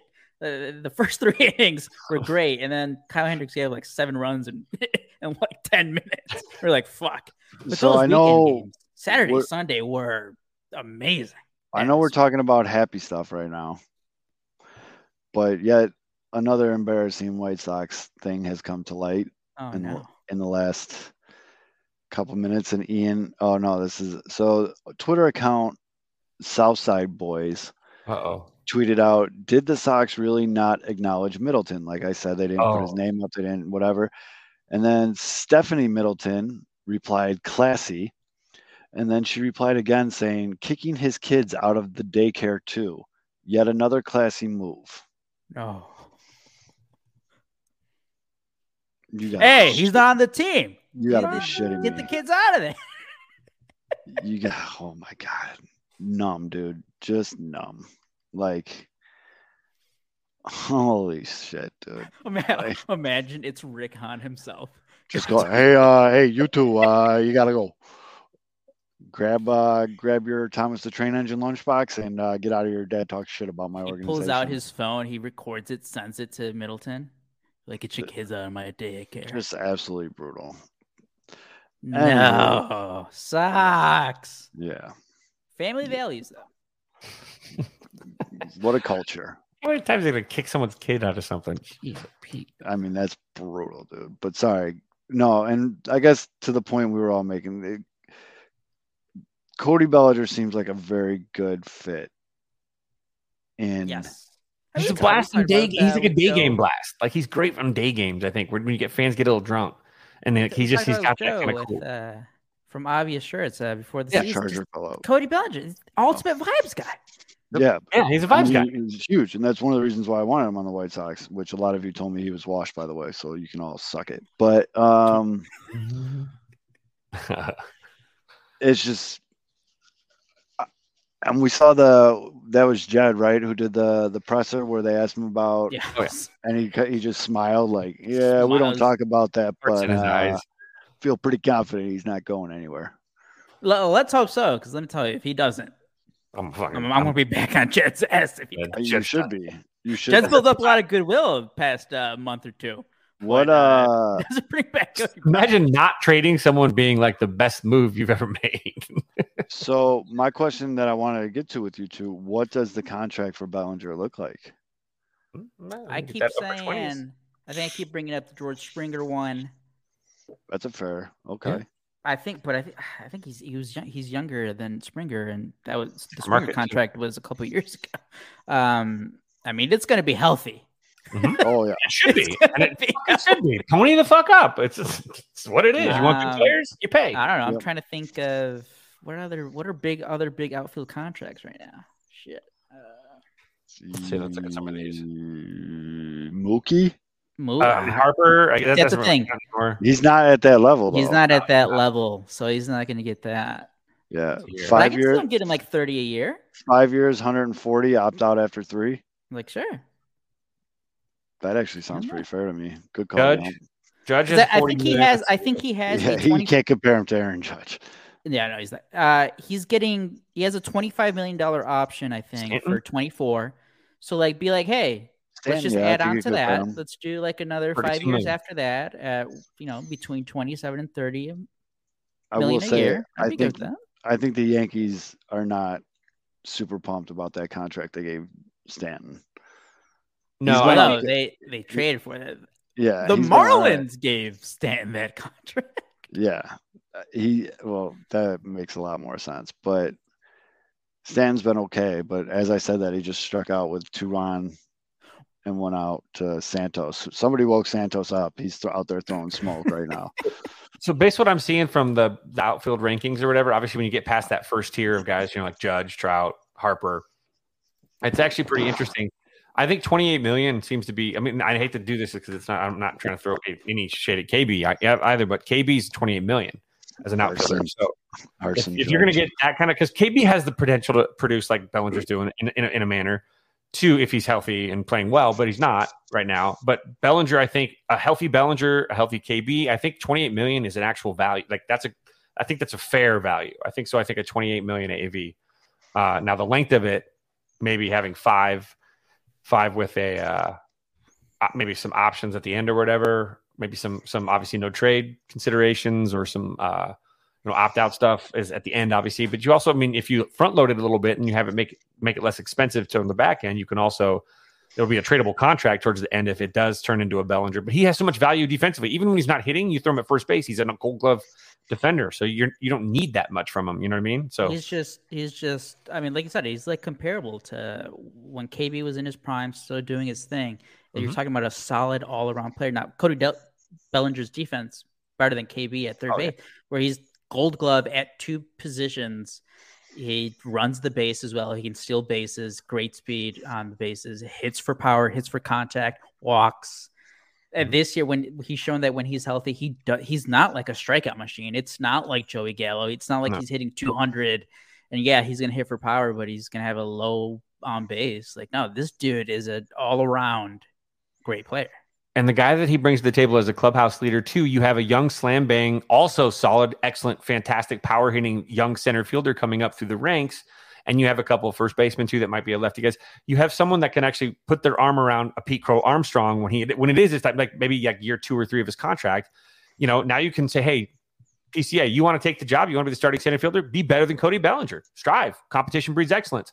But having that problem is a great one to have when you have a veteran leader that's going to put his arm around a guy like Pete Crow Armstrong and help him be that kind of guy as a professional athlete. Like that's a th- there's a there's a you're you're paying Cody Bellinger just as much as a mentor figure towards the back end of this because you know you're bringing up some really good young talent and he's going to help craft them as professionals. So there's other value there that ex, you know it kind of expands on the outer half of that too, which makes it again a very good value. They should pay him early though. Don't let him actually hit free agency. Just throw whatever he wants and add ten percent. White Sox are getting that sweet, sweet national attention that they crave about not Yeah, putting yeah. Middleton's name up on the scoreboard. Uh, hey, I mean, maybe they, maybe they, maybe they forgot how to spell his name. They didn't want to get, they didn't want to get embarrassed that way. I do That's find it crazy that uh what's his name? Where'd it go? Mookie Betts only makes twenty five million. I feel like that's, I feel that's low. Didn't did no no no no no didn't he get like the Bobby Bonilla though? Oh, did he? Yeah, he's gonna be getting paid for a long time. I'm almost Freddie. Freeman, by the way. Can we just pay tribute to how good both Freddie Freeman and uh, Acuña are this year? In a normal year, Freddie Freeman is the walkaway MVP. In a really normal year, Cody Bellinger could be, but Wait, know. Sure. Betts is getting 30, 30 a year. oh, is it 30? The salary He thing got says he got twelve years, three hundred sixty-five million. oh, this year his salary is 25 million. According Maybe to he got like a, a signing bonus or something. I don't know. Um, but yeah, you, you got to bring back. Oh, the Cody back end of this contract, the back end of the contract goes up to 30 million. Yeah, I The, uh, say, he got Bobby Bonilla. Just like uh, Liam Hendriks, I didn't realize that that was Liam Hendriks' contract. He's good. He's gonna get Bobby Bonilla. I think it's He's five He's gonna million get like dollars. one and a from- half millions for ten years. I hope Liam comes So- back. So listen to this. He gets it's a hundred and fifteen million dollar deferred uh, from 2033 to 2044. It's 65 million dollars. It's five million dollars every year from 2021 all the way to 2032. Then two million dollars a year from 2033 to 34. One million and 35, and then 115 million dollar deferred over 2033 to 2044. God damn. Well, I think doesn't uh I think some of those Nationals deals were the same. I think Strasburg he has a whole bunch of deferred money. I think Harper maybe with the Phillies. God, Incredible. oh, I mean, speaking of big contracts, like how what is Shohei Ohtani's contract? A gazillion dollars. Oh wait, we got more on the daycare gate here. what, do we got? Uh-oh. what do we got? Uh, she said, just to clarify, it was brought to management on several occasions by several. Oh, they're- she's talking about something else. Why assume he didn't try and address this with the coaching staff and front office while still on the team? This team gets media coverage on the daily. We will all know. Please stop. And then she came in and basically said that Middleton tried to bring it to management on several occasions, and it was brought to management by several different players. So basically, somebody was like, "Why didn't Middleton ever just say something to somebody?" And wife just came in and was like, "Uh, we did. He has multiple times." Which, and which, by the way, again, going back to Rick Hahn's, his press conference Mhm. and his comments even before that, uh, in his other press conference after the trade deadline, you could tell obviously there's a problem because they they were the ones who brought it up first. right. They're like, yeah, you know, we're trying to build. it. Pedro Grifol spent like an entire week just talking about culture. Yep. How we're trying to get better culture. So, like, yes, obviously stuff was happening. I don't know why there's any pushback. Oh boy. I do want to say the Cubs. Um, obviously, they've been playing a pretty good baseball for uh, a couple of months now. Uh, but also, shout out to the National League. I didn't think they were going to suck this much. The Arizona Diamondbacks. I don't know what they're doing Wednesday night, but they're like seven and twenty-three. Their last thirty. The Miami Marlins. They've been fumbling Yeah, around since the All these, break. all these teams that were like fun, feel good stories are Yeah. like. The "Yeah, I mean, the only Long teams season. are like the fit, like the Phillies are like the only teams still. Uh, yeah, homeboy came Still out and hanging. threw the the no hitter tonight. Lorenzen, Uh, yeah. You know, Phillies Rocking- finish strong. They do well finishing strong. The They're a Giants, strong Giants been playing better. organization. Yeah, Giants are definitely. But all these teams, better. the Padres, I thought the Padres were going to go on a run. bad. I thought the Padres were going to go on a run, and then they got their shit Yeah. pushed in against the Dodgers. This I just past pushed week. it hard. Well, this is like like Fizz was saying. This is when the cream rises. You know what I Yep. mean? Like The, the Brewers, 62 games for a reason. the Yep. Brewers. I've been obviously because the Cubs are back in the in the division race too. I've been watching a lot of Brewers games lately. That's not a good team either. the Brewers, they're they so they beat the, the Rockies two out of three, uh, and then they split against the Pirates this past weekend. They're fortunate that they split Yeah. against the Pirates. And they The almost Pirates- lost the Rock. They won extra innings against the Rockies too. Like it was, Yeah. it was like it on was, an error. It's a terrible play by the And Rockies shortstop. Rockies were up like five nothing or four nothing or something Four like nothing. And they- another team that everyone thought was gonna be good and then started out slow. They're starting to make a little run. The Mariners, they've won their last six games. They've been How hot. the Rangers though? Oh, The, Ra- uh, the The Rangers, Rangers are sick, dude. And wagging next right now. Max Scherzer, and yeah, it's it's gross. So like Seattle, they traded away their closer to the Diamondbacks. Diamondbacks traded their setup slash closer and Chafin to the Brewers. hmm And like I, I mean, I get, I guess they upgraded, but like the Diamondbacks, their offense, oh my god, they've lost their last seven games. Their run differential is now negative 19 on the season. They're 10 games out of the behind the Dodgers now. Like, dude, we were talking about them. They were supposed to go after Giolito. yep, They Well, that- haven't, and damn, that was the biggest like knock against them in the at the trade deadline is they just didn't do a goddamn thing to help out their starting pitching, and it was a glaring need. like them, Cincinnati. That that was the funniest part. The Cincinnati Reds, again, it was a great story. I just wish they were in a different division than the Cubs. They didn't. uh, The most obvious need, and that's the thing. They didn't have to make like I know we kept saying like, oh, what if they trade for Giolito, or what if they like are ballsy and they go after Scherzer or Verlander? Like they could have just added anyone, just like depth starter. Yep, Get someone. they could have got at least got Lorenzen. They could have got any of these guys. yeah, they didn't do shit. They got one left-handed reliever who's all right, fine. And then that week, they gave up 36 runs in two games to the Cubs. They lost six in a row. Their starting pitchers couldn't like get out of the fourth inning. It's like, yeah, you kind of did that to yourself, Reds. It's And then they, they lost. It. Uh, they kept they got swept by the Nationals at home, and then I forget if they lost two or three of the Marlins. They've been scuffling. Just a lot of mediocrity, and this is what Yeah. we said. This is what I kept mentioning when the Cubs were shitting down their leg in May. Which I, I the cup season seems a lot more worse than it is because May has been their only losing uh, month. Mhm. But it's like we kept saying, you don't have to be that great of a team. And I was and I was just talking about the National League Central. right. But like besides the Dodgers and the Braves, and like you know the Giants, you know they're playing good ball. Phillies lately. There's not a lot of great teams in the National League. There really Like isn't. you just have to be like kind of okay, and you're going to get in the playoffs. And you know obviously the Cubs have been doing that.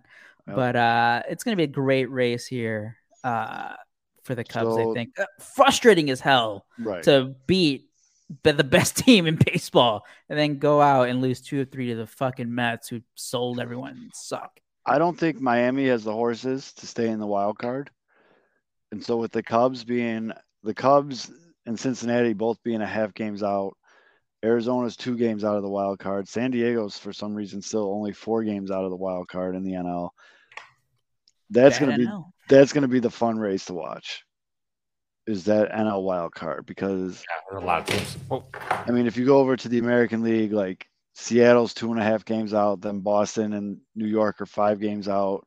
The Angels are seven and a half. Like it's, mm, I mean, the wild card teams in the AL right now is Tampa Bay, Houston, and Toronto.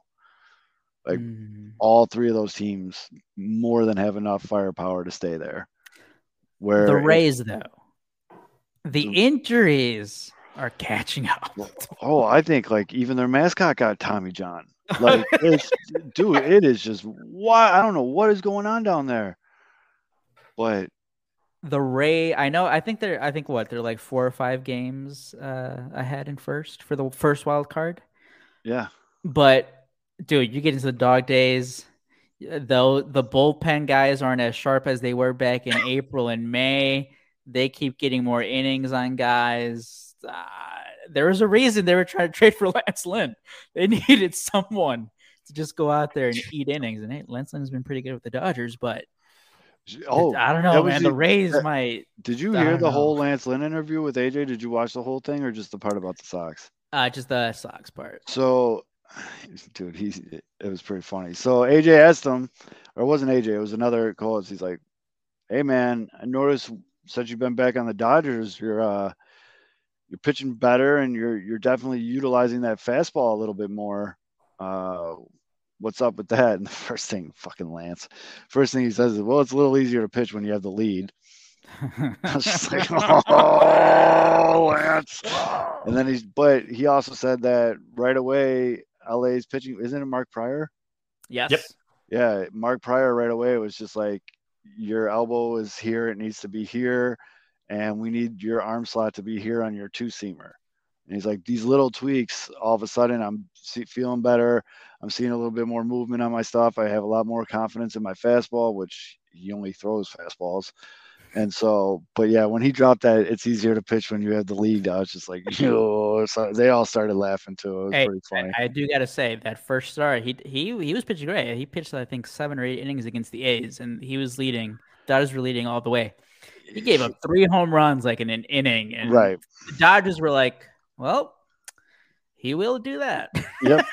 well, that's yeah. I mean, that's what it. Lucas hasn't. Lucas is having a tough Oh. time in L.A., but I was catching uh, some of those Dodgers games too. They love Joe Kelly. He Oh, yeah. is a rock star. There. Well, that- he that's one of the- them, again, that's why I wouldn't say Belly coming back to the Cubs is 100% because Belly, like these dudes like going back to the Dodgers. It's just weird. Like, again, I think it's like 98% chance he goes back to the Cubs, but like, you just, with that LA team, you just cannot rule it out. I'm sorry. You just can't rule it out. It's, it's weird. I don't know how else to describe it, but apparently Elvis just cleared the bases as a big old fuck you to me for saying, why is he playing? There but- you go. I, you're trying to win ball games, so You gotta, you gotta, you gotta win. Gotta win ball games. Apparently, when you're 14 games out of the worst division You gotta cut down the. You gotta cut down the. You gotta chase. I'm telling you all. I'm not kidding. There's just random times during the day where I'll just sit here and be like, all they had to be is a 500 team, and I get like seriously upset. Like it's just like, Well, no, I mean we've been, talking, we've been talking about since the trade deadline how they've been saying like, oh, we're trying to compete for 2024, the Salvador Perez rumors, and it always go. We always have these conversations. It's like, well, how like you know when we talk about the Bears and their coaches, it's like, well, how much do you actually want them to win because you know they're the problem, and if they keep winning, they're going to stick around longer. Like, right. imagine if the Sox just end the season. They, I'm not saying they're gonna, they're, they're not gonna uh, get to the playoffs. Let's just say they go on a run here. They finish above 500 in the second half. They're gonna point to that and be like, "Hey, we we finished strong. We have a good group here." Jerry's gonna be like, "We trust the front office and the decisions they're making." well, they're gonna, they're up eight two now on the Yankees, but They're gonna point to like, watch. They're gonna. Uh, how can I say they'll, they'll beat the, they'll beat the Cubs because because- of baseball. Yeah. They'll point to that at the end of the year, be like, you know, we faced some teams who were uh, trying to get to the playoffs. We knocked them off. so Cleveland, that that series, that series win in Cleveland, like, hey, you know, we're, Here- we're facing division rivals, and uh, they're trying to make the playoffs. We played well against them. it's tough to like put this into words. So I will always root for White Sox wins. Always will. The White Sox winning right now or finishing the second half of the season over 500 might be more harmful to the team than it would be good. So it's a confliction because yes, then the, there's their crutch. Exactly what Aldo said. Look how and we finished. if Look at this if you want team. to go to like the the draft talk, because like there's the whole draft lottery, and just because you get worse record, uh, doesn't mean you get the number one pick, but you still want to finish bottom three. And I think right now they're what they're like fourth, maybe fourth, fifth. It's like, and that's the other thing. The other thing, it's like, well, you know, you you are trying to build a culture, whatever. You don't want just guys losing. Half of these guys aren't going to be here next year. Who it doesn't matter that they lose. Who cares? Yeah. It's fine. watch They're not going to be here. The the White Sox rip off like 15 in a row, led by Elvis Andrus batting 600. And it's just Jesus Christ. Oh Uh, boy. Oh, that's kind of funny. Michael Lorenzen, like I said, he pitched a no hitter in a pair of vans. They just sent him to Cooperstown. Oh, there you go. So there's gonna be a pair of vans in Cooperstown. There's a sentence you never thought you'd hear anybody say ever. a pair of van cleats are now in People are saying Michael Lorenzen, best two way player in MLB history. Maybe I don't think Shohei's ever pitched a no hitter. Not yet. Not yet. Because God, when he does, whew, ESPN and Twitter will be insufferable. As they, oh man, he does it with the Cubs opening day next year. Ah, That'd be sick. oh, but I was Yeah. gonna say the one, the one scenario I see Bellinger not even getting close to back to the Dodgers if the Dodgers just go out there and be like, "All right, Shohei, here's 650 million. Stay out here." 650 million. Shohei, we will pay your kids. You think Bobby Bonilla got a deal? Yeah, you think Bobby Bobby Bonilla got a deal? We will strike. We'll give you We will make 700 you million the deal. Yeah, dollars we'll over name the a next contract after 80 you. years. Yeah, it'll be the Shohei deal. The Ohtani contract. You already have a rule named after you. So You're- all the way up to your third generation of uh of your your family name will Yep. get they give the Shohei salary. 800 million over 40 years. Well, dude, I was joking last offseason when we were seeing the big shortstop contracts. And Yeah. I was like, I mean, what's the team to be like, all right, 20, 20 years, a billion dollars? Yeah. Like the 50 million a year for 20 years, you defer some of that money even longer. Who cares? Money. Who cares? Like they make that up. No problem. Oh man, dude, dude, imagine any team, any team that Shohei Ohtani goes to immediately, number one, day one, you're number, you're the number one jersey seller in the world, day one.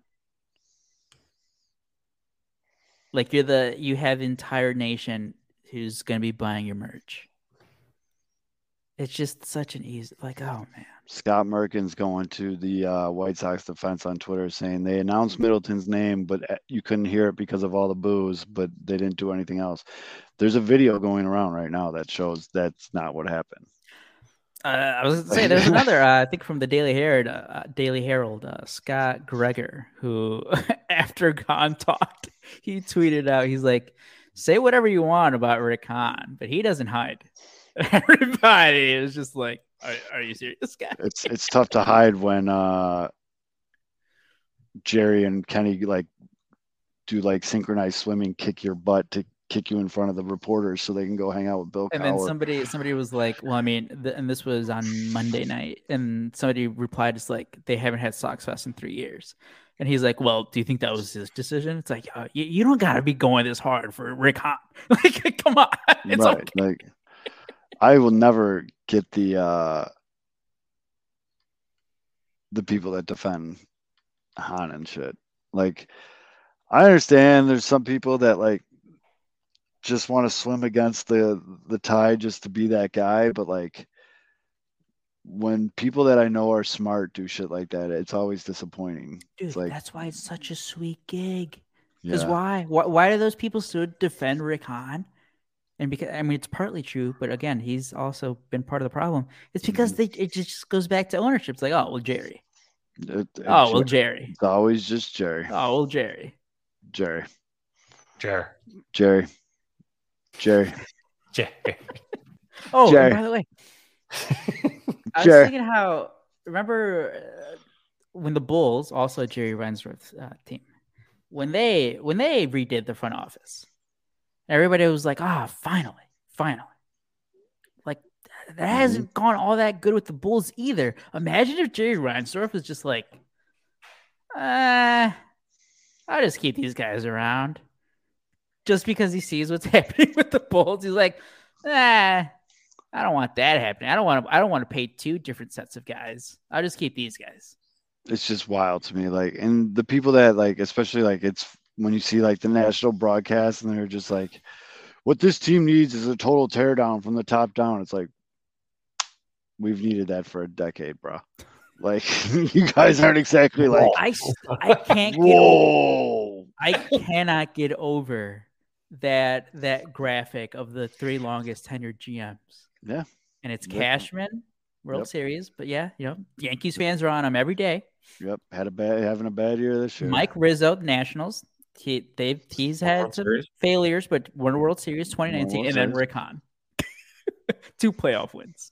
one of these things does not belong here One one of of these these things things is are- not the same Well, these things are dead. Oh, Where's? Actual, you got an actual actual question in the comments. Do you guys think PCA comes up in September? Do you think I do. September come Yeah. up? I do. The I would- Cubs I- now. Uh, Nope. shout out to uh, one of the like you said. So I never read the comments, but shout out to the guy uh, commenting back on an article about PCA when he got called up to AAA, and I just offhand mentioned that he could he could come up in September. Be like, oh, you don't know the forty man rules. The Cubs have uh, two more spaces open on the forty man roster. They can just add him on. Uh, not that complicated. He is he is the perfect like Call-up. bench guy in September that you need. Yeah. He plays elite defense and he's fast as hell. and he's going to get to experience something from the bench, like a, a- what could be a little bit of a little bit of a run. So he's going to get some experience in in that sense too. He's going to know what it feels like. So that's that's there's so many good things about pulling him up at this point, and, and the fact that he hits bombs for being such a like a little guy. he's like if we it's again we're still assuming and I do think it's gonna be true. Cubs are still gonna be in the race here. Mhm. playoff race. He's gonna be he's gonna be again in that atmosphere where hopefully he gets that experience now so that he's not overwhelmed when he is like an everyday starter next year, hopefully. Mhm. Where he he doesn't where he gets a sense of pressure, but it's not all at once. Like he's Mhm. like, okay, I felt this before. I Mhm. you know, I've come up forty thousand, screaming their heads off, having to face It's whatever. the polar opposite of what you said about the White Sox. You don't want to bring a kid in this toxic environment. You want to bring a kid like PCA up when you're in a when you're playing meaningful baseball Something, yeah, games. po- Magical, yeah. positive, like something positive. It's a reward to him. And again, this does go bad if he if he I- honestly, I uh, no matter what, I would still bring him up. But like you know, if he's doing well at AAA, it's a way you're showing your systems down across the minor leagues. If you Mhm. do well at systems, we'll reward you. Mm-hmm. Fair enough. And like, it's not even it's not an out an out of the question thing. It's not like you're it's. Like I'm not saying this about Matt Mervis, and you guys know how much I've been caving for Matt Mervis. This and the like, I'm not, I'm not, I'm not pounding the table here, be like, oh, I gotta bring up Matt Mervis. I haven't heard that name in a couple shows. Well, that's the thing. They, they finally got a good player. Where's he at? Is Ken- he is he on the show or is he in AAA again? He's still at AAA, still hitting bombs. He's just, you know who he is. I mean, I think I think Davis, Beefloaf oh, might have called it. Well, no, who was it? Whatever it is, Matt Mervis is he's in that Daniel Palka uh, territory Uh oh. where I think because I think at this point it's pretty obvious that the Cubs never really believed in him as a legit answer because they gave that dude 99 plate appearances and they're like, "Uh, we want Trey Mancini. And Trey Mancini sucks. Yeah, you know. So but- I kind of feel bad because seemed like a nice dude, humble guy who, when he was up, he's like, yeah, man, I'm trying hard. I'm trying to talk with coaches, trying to talk with players, trying to see how I can adjust. But that it might be a guy who's just like a 4A player. Hey, you can't be right about uh, everything. No. But uh, Oh, believe me, I, Here's I'm this though. aware. Picture this, Aldo. Because think about this: PCA's up, right? Postseason. uh, It's like late in the season, right? Tie ball game, bottom of the ninth inning at Wrigley. Gomes gets a base hit. Now Gomes runs like he's got you know like slower than molasses in winter. So time, PCA pinch run. then I picture him stealing second, stealing third, and then just scoring on like a, a ball just that kind of bounces up near the plate, and he just catches a pitcher sleeping. When the, the kid, that's the things that he does as well as a base runner. He creates havoc. Yep. And having a kid like that, at, even in a pinch running capacity, no matter what situation you're in, makes your team Um, better. And you have a guy that's going to make people make stupid mistakes because he's all over. Like he he plays Pete Rose ball, man. I- It's, I, he he plays like a Pete Rose to me. Like it, it's he's playing through you. I am telling you, he is going to piss off so many Mhm. other people's fans, and I am going to live for every second of it. It is Is fun this when dude- guy. this dude is I, I don't know the word like he's fire like whatever stereotypical thing that things are said about guys who are just like show offy he is that to the max Here's the thing too, though. He's show offy, but fundamentally sound. oh yeah, yeah. So like so like he he's not a guy that's going to go on like he he'll get a job done in situations like tons of situations because he's a good fundamental guy. So you've got a guy now that not only is he going to be like a fireball, but he's a fireball that does the right things. He's not making stupid mistakes. Like so that's the best part. He's not like blindly a fireball. He's a legit controlled chaos, which I like love. the other day uh, or i forget it was like the, sometime in the past week he was at aaa uh he was he was leaning over to bunt gets drilled in the helmet helmet comes flying off he just like sprints to first base and is just seething at the pitcher just staring a hole through this dude's face everyone's like oh love it and he is just piss and vinegar, man. Yeah, no, he is. He is everything that you want in a player, and then he's he has the talent to back it up. Mhm. Like he has that he, he has that like douchebaggery to him, where it's like on the it's on the edge of cocky but confident. Swagger. And and you obviously, if you're a fan of the team, you look. Yep. So I got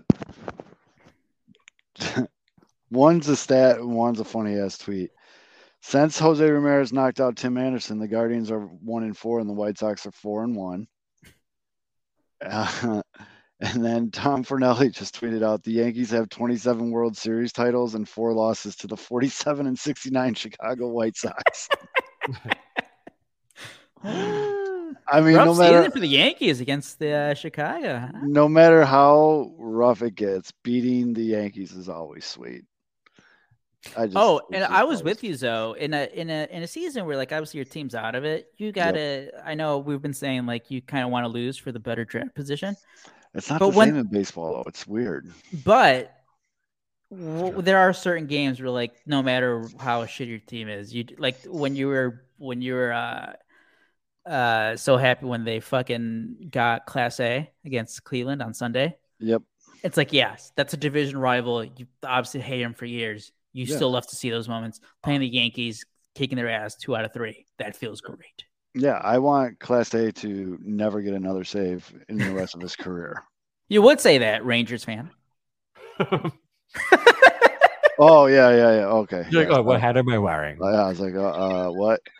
uh, and you're right, Ian. Starting pitcher uh, number five for the White Sox, kind of having a pretty s- solid year. Oh, it- Oh, they're picking up his option. Yeah. That And reminded me, Aldo. What do you think of the Smyly move? Oh, love it. Uh so one Uh, of the things I just, just don't going off Cubs- of your, just going off of your two's commentary of him, I having not seen him throw all baseball this year, I think it's the right move. Because I'm pretty sure Was it the doo doo message that you the posted? doo-doo message and the fact that Kevin's like one more bad outing away from hopping on a plane just to like It's crazy how uh, Drew. Smyly and Jameson Taillon have basically switched in Yep.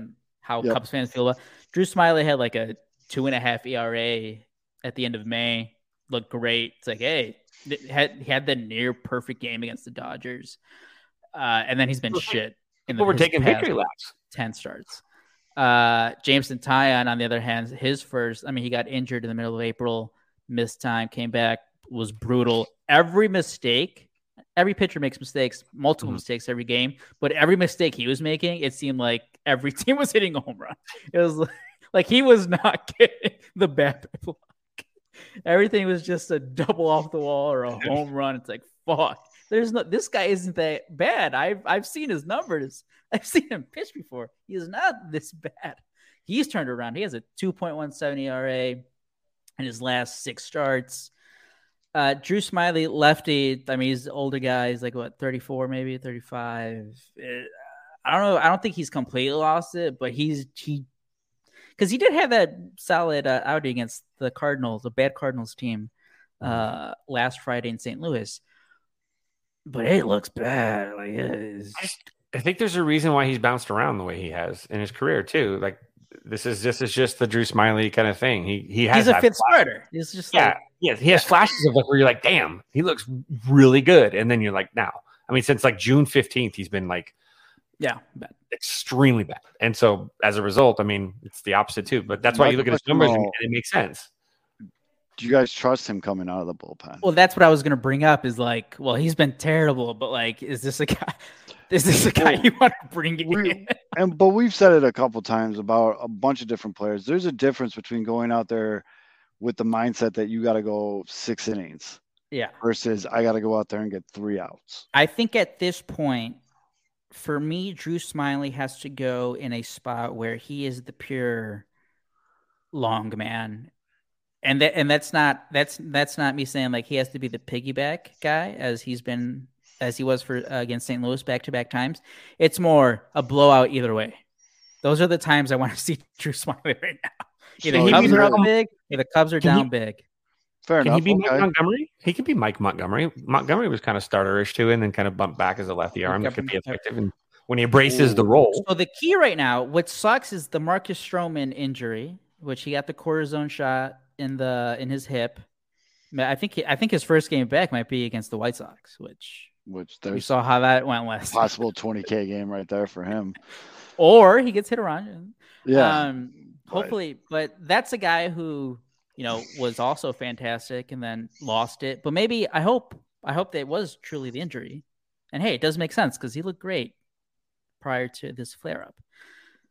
The Cubs Yeah. right now have Javier Assad and Hayden Wesneski. I have no Oh. idea what the fuck they're doing with Hayden Wesneski. I now know who Assad is because he was on one of the Player of the Month missions for MLB The Show. Okay, so he must go. have had a he must have had a good July because He he, got a Oh, he got a pumped up card. He's been pretty damn good in his role. Like he was playing the guy, he was the long the long reliever uh, for the Cubs for the past few months, and he was saving the bullpen. He was coming in, throwing three to four innings, not allowing runs, keeping the Cubs in games. He's he Assad right now is filling in for Stroman in the rotation, but now you have Smyly out. They they moved up Taillon in the rotation, Mhm. so he's going to pitch again on Sunday. So like the the Stroman injury kind of fucked things up because now you have to have Assad. You're losing him out of the bullpen. Hayden Wesneski, they're pitching him a couple innings, and then tonight he didn't have it. He only pitched one inning. Uh, I wish he was used better, more as a spot starter. Justin Steele has been obviously fantastic this year. Yeah. But the one thing we, we do forget, and I'm I completely th- this hasn't been on my mind until this past week when it was brought up. Yes, he's like what 27, 28 years old. Last year he only pitched like 119 innings. That was his career high. I think he's already past that this year, and we're kind of seeing his last couple starts. He's still getting the job done, but he has been as sharp. He's not missing as many bats anymore. Uh, so I'm kind of a little, oh man, I don't know if you once Stroman comes back, if and I, I know there's a couple off days in the schedule, like maybe you push back Steele, give him that extra day of rest or something, because I'm kind of nervous as to what he's going to look like in his first season where he's going to get this amount of innings.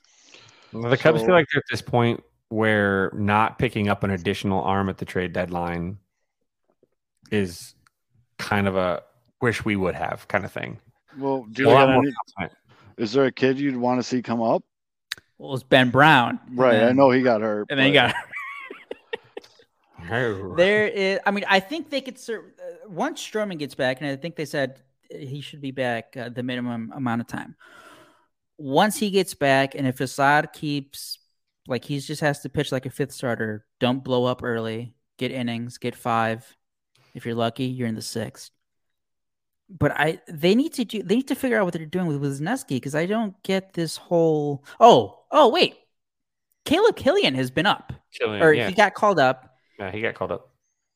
He might be a guy who, hey, after all, maybe he does play a role. That would be great because we, I mean, we've liked him, you know, Kevin from the Yep. KB trade. He struggled the past few times that he's been called up. Command. maybe right? he's figured he's figured some stuff out, and I mean, the numbers look a lot better the past month at AAA. And he's another guy who can give you some length, Yeah. uh, as we like. We all like length. Maybe he's the guy who steps up. And with Someone's command too, he could be effective if you get your command. You're Someone's got to clip that. Come on, you both can't let that go untouched. That's why I empathize. Emphasize. Yeah. So, fellas, Length, do- length does matter sometimes. not so much girth. oh wait, Uh, what does that have to do with pitching? so we're over the two two need hour guys mark. can give it to you pretty good. Yeah. We're over the two hour mark. This is just clip central right now. Uh, we're over the two hour mark.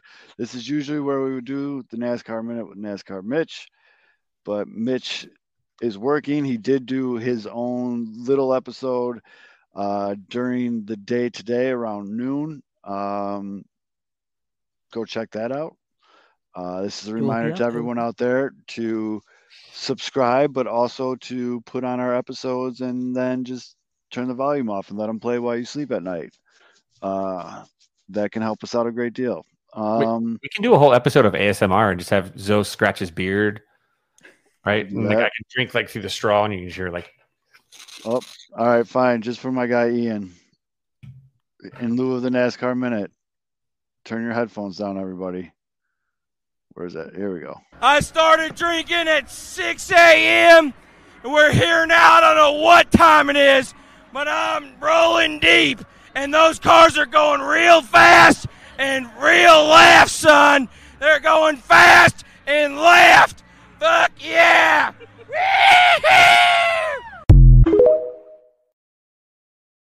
And that's your NASCAR minute with NASCAR Mitch. Um, yeah, no, I agree with Healy. Mitch did a great video. I wish he would do great videos at night when we do our show, but that's neither here or there. I feel like we're getting uh, a Destiny Child over here, but um, yeah. Uh, you guys got any last tidbits you'd we like getting to add are before getting we Timberlake going out before we- solo? solo wrap this up? Um, Sox play the Brewers this weekend. You know, I hope you guys didn't save all your good baseball for the for Cleveland and the Yankees. Are you talking Keep- about that one of the hottest teams in baseball? the Yeah, Chicago keep White winning, boy. Keep it going. Yeah. You know what? Forget everything I said about Pedro Grifol. Keep playing the veterans. Keep at least for this weekend when you guys play the Brewers. hey, we're almost 20 games up on back to 500. Climbing, climbing. Hey, the Cubs have to they, the Cubs have to dig themselves out too at one point. Maybe the Sox. Sox are just taking a little longer. And as we know, they have a better group of uh, better group of guys now. Better culture. Oh, better culture, yeah, because they got is th- yeah, they definitely got rid of notorious assholes Jake Burger and Lucas Giolito. Uh, All-time that is- bad guy. That is another weird thing that they've been like almost like subliminally like putting in like Hahn, Hahn will be like, yeah, you know, we're gonna see the kids in the corner. You know, Andrew Vaughn's a great leader, and then we're gonna do the. It's like, what? What? He did that a couple times where it wasn't in the right context at all, and he's just be like, yeah, you know, we've been looking around and blah blah blah, and it's nice day outside, and Andrew Vaughn's a great leader, and we're gonna try some new things with the turf, and it's like, wait, what, dude? Like, why do you keep doing that? I don't know. They're trying to really get that narrative out there, but shout out Andrew Vaughn's upper body strength for absolutely ragdolling Tim Anderson out of that scuffle. Yep. That that that's a hard. I mean, I know he's not Tim's not exactly the biggest guy in baseball, but when a guy is trying to like not be carried and you're carrying him like that, that was pretty impressive. But yeah, hopefully uh when we get back together next week, uh the White Sox aren't the biggest embarrassment in Major League Baseball. Sweep the Brewers. Make the Brewers like dumb. Yeah. Yeah. I, I'm sure. Do it. Do it. Go Why to go to Christian Yelich into a fight. Why not? Other than that, I'm yeah, I'm just gonna start streaming Br- Barons games. Who was the guy? Who was the yeller again? Project Birmingham 8.6. Who was the yeller in those in the fight pictures? Uh, Oh, Remillard? Remillard. Ah, Viking. Yop. I need an adult. Yeah. Hall monitor. These guys are fighting. Mom, mom, mom. Mom, pick me up. I'm scared. he definitely looks like the mom pick me up. I'm scared kid. Oh, that's I don't. great. I don't remember if he was the same guy. I remember in the John uh, in the John Boy breakdown video. I, I don't know if he, if he was also the guy who just like he threw his glove because he didn't want to lose it or whatever, and Oh, he's I the one who don't just flung it to, so he didn't lose his glove in the in the scuffle. Ah, Yeah. All right. Cubs Well- Blue Jays, my uh my World Series from like 2019. This Really? No, That's happening too. Blue Jays been playing some pretty good baseball. They That's are. That, be a- that's a and that's another reason I'm glad that Smyly's in the bullpen because I did not want him facing the, that lineup. But it's weird. It, it It'll be fun to almost see feels it, like though. The Cubs are playing to the level because that was an impressive series against Atlanta, Hmm. and then a complete dumper against the Mets. And Play what's the difference dude. there? Offense went to the tank. The Braves are one of the best teams in baseball, and the Mets suck. It's rainy The- and gross in New York too, and it's fucking New York. The Yeah, that's true. Pete Alonso, who may or may not have taken a part in 9/11, has 15 home runs, in 28 games, I think, against the The Cubs. fuck, dude? Where did that come from? I'm bi- you, guys, you guys seen the meme? Oh, I forgot about that. All right, yes. I said, I said, if the Cubs Cubs traded New for him, I, York would, I was going to forgive him, but they they didn't trade for That just caught. Wow. Okay. I'm awake now. Holy shit. Uh, Clip that. he so who's who's the guy that you guys are always pissed off that the Sox pitched you? Is it it's Jose Ramirez, right? Yeah, it's Jose Ramirez. People on the Mets aren't even in the Cubs division. He has 15 home runs in 28 games. One, he's averaging one every more than one every two games. Yeah, I I didn't Don't know- pitch to the dude. I kind of figured the reasoning, but I did see uh, somebody. I think it might have been Cody too. That was just like, uh, just intentional walk Pete Alonso every time. I think this series he had what was it, like I think I think he was think, I think he had what like four home runs and ten RBIs. Ah, that, that was like seventy five percent of the Mets offense this entire series. Don't pitch to the guy. Yeah, I was. I knew this was going to make its way onto our show. I, I saw. Wait, the, you got to say that. You I got to saw- save that one. I for- saw the tweet and I was like, "This is going to be on a NASCAR minute so oh, quickly." Yeah. Yeah, I mean, Fitz had some stuff ready to go, Yeah. but no NASCAR minute. But all right, that's it for Fitz. That's all though. I'm Zoe. Disclaimer: Pete Alonso had nothing to do with 9/11. Uh, I said may or may not have. that is Disclaimer. that is the Pinwheels and Ivy. Uh, make sure you subscribe. Uh, put us on in the background. Listen to the shows. Um, DMs are always open. If there's someone you want to see on the show or something you guys want us to talk about, just let us know. Shoot your shot. And um, we will see you guys next week. This Padres pitch is shitting bricks right now. Why? Cause Danny fucking Burgess is up and back. Guy just ordered Shake Shack straight to the dugout. Rebuild of the favorites. We here for the latest. South side or the north side. Not tuned to the greatest. Home team for the home teams. Both sides got our own rings. On the mound or the long ball. But we don't put the wrong strings. Yeah. It's that time of the year now. Wrigley or Gantes or the whole league that we hear now. New show with a new mood. Discussions and interviews. Straight rumors that might be. This is Pinwheels and Ivy. Yeah. This is what you waiting for, yeah. You can put it on the board, yeah. Every season, nigga, it all change. Take me out to the ball game. This is what you waiting for, yeah. You can put it on the it all change. Take me out to the ball game. This is what you waiting for, yeah. You can put it on the board, yeah. Every season, nigga, it all change.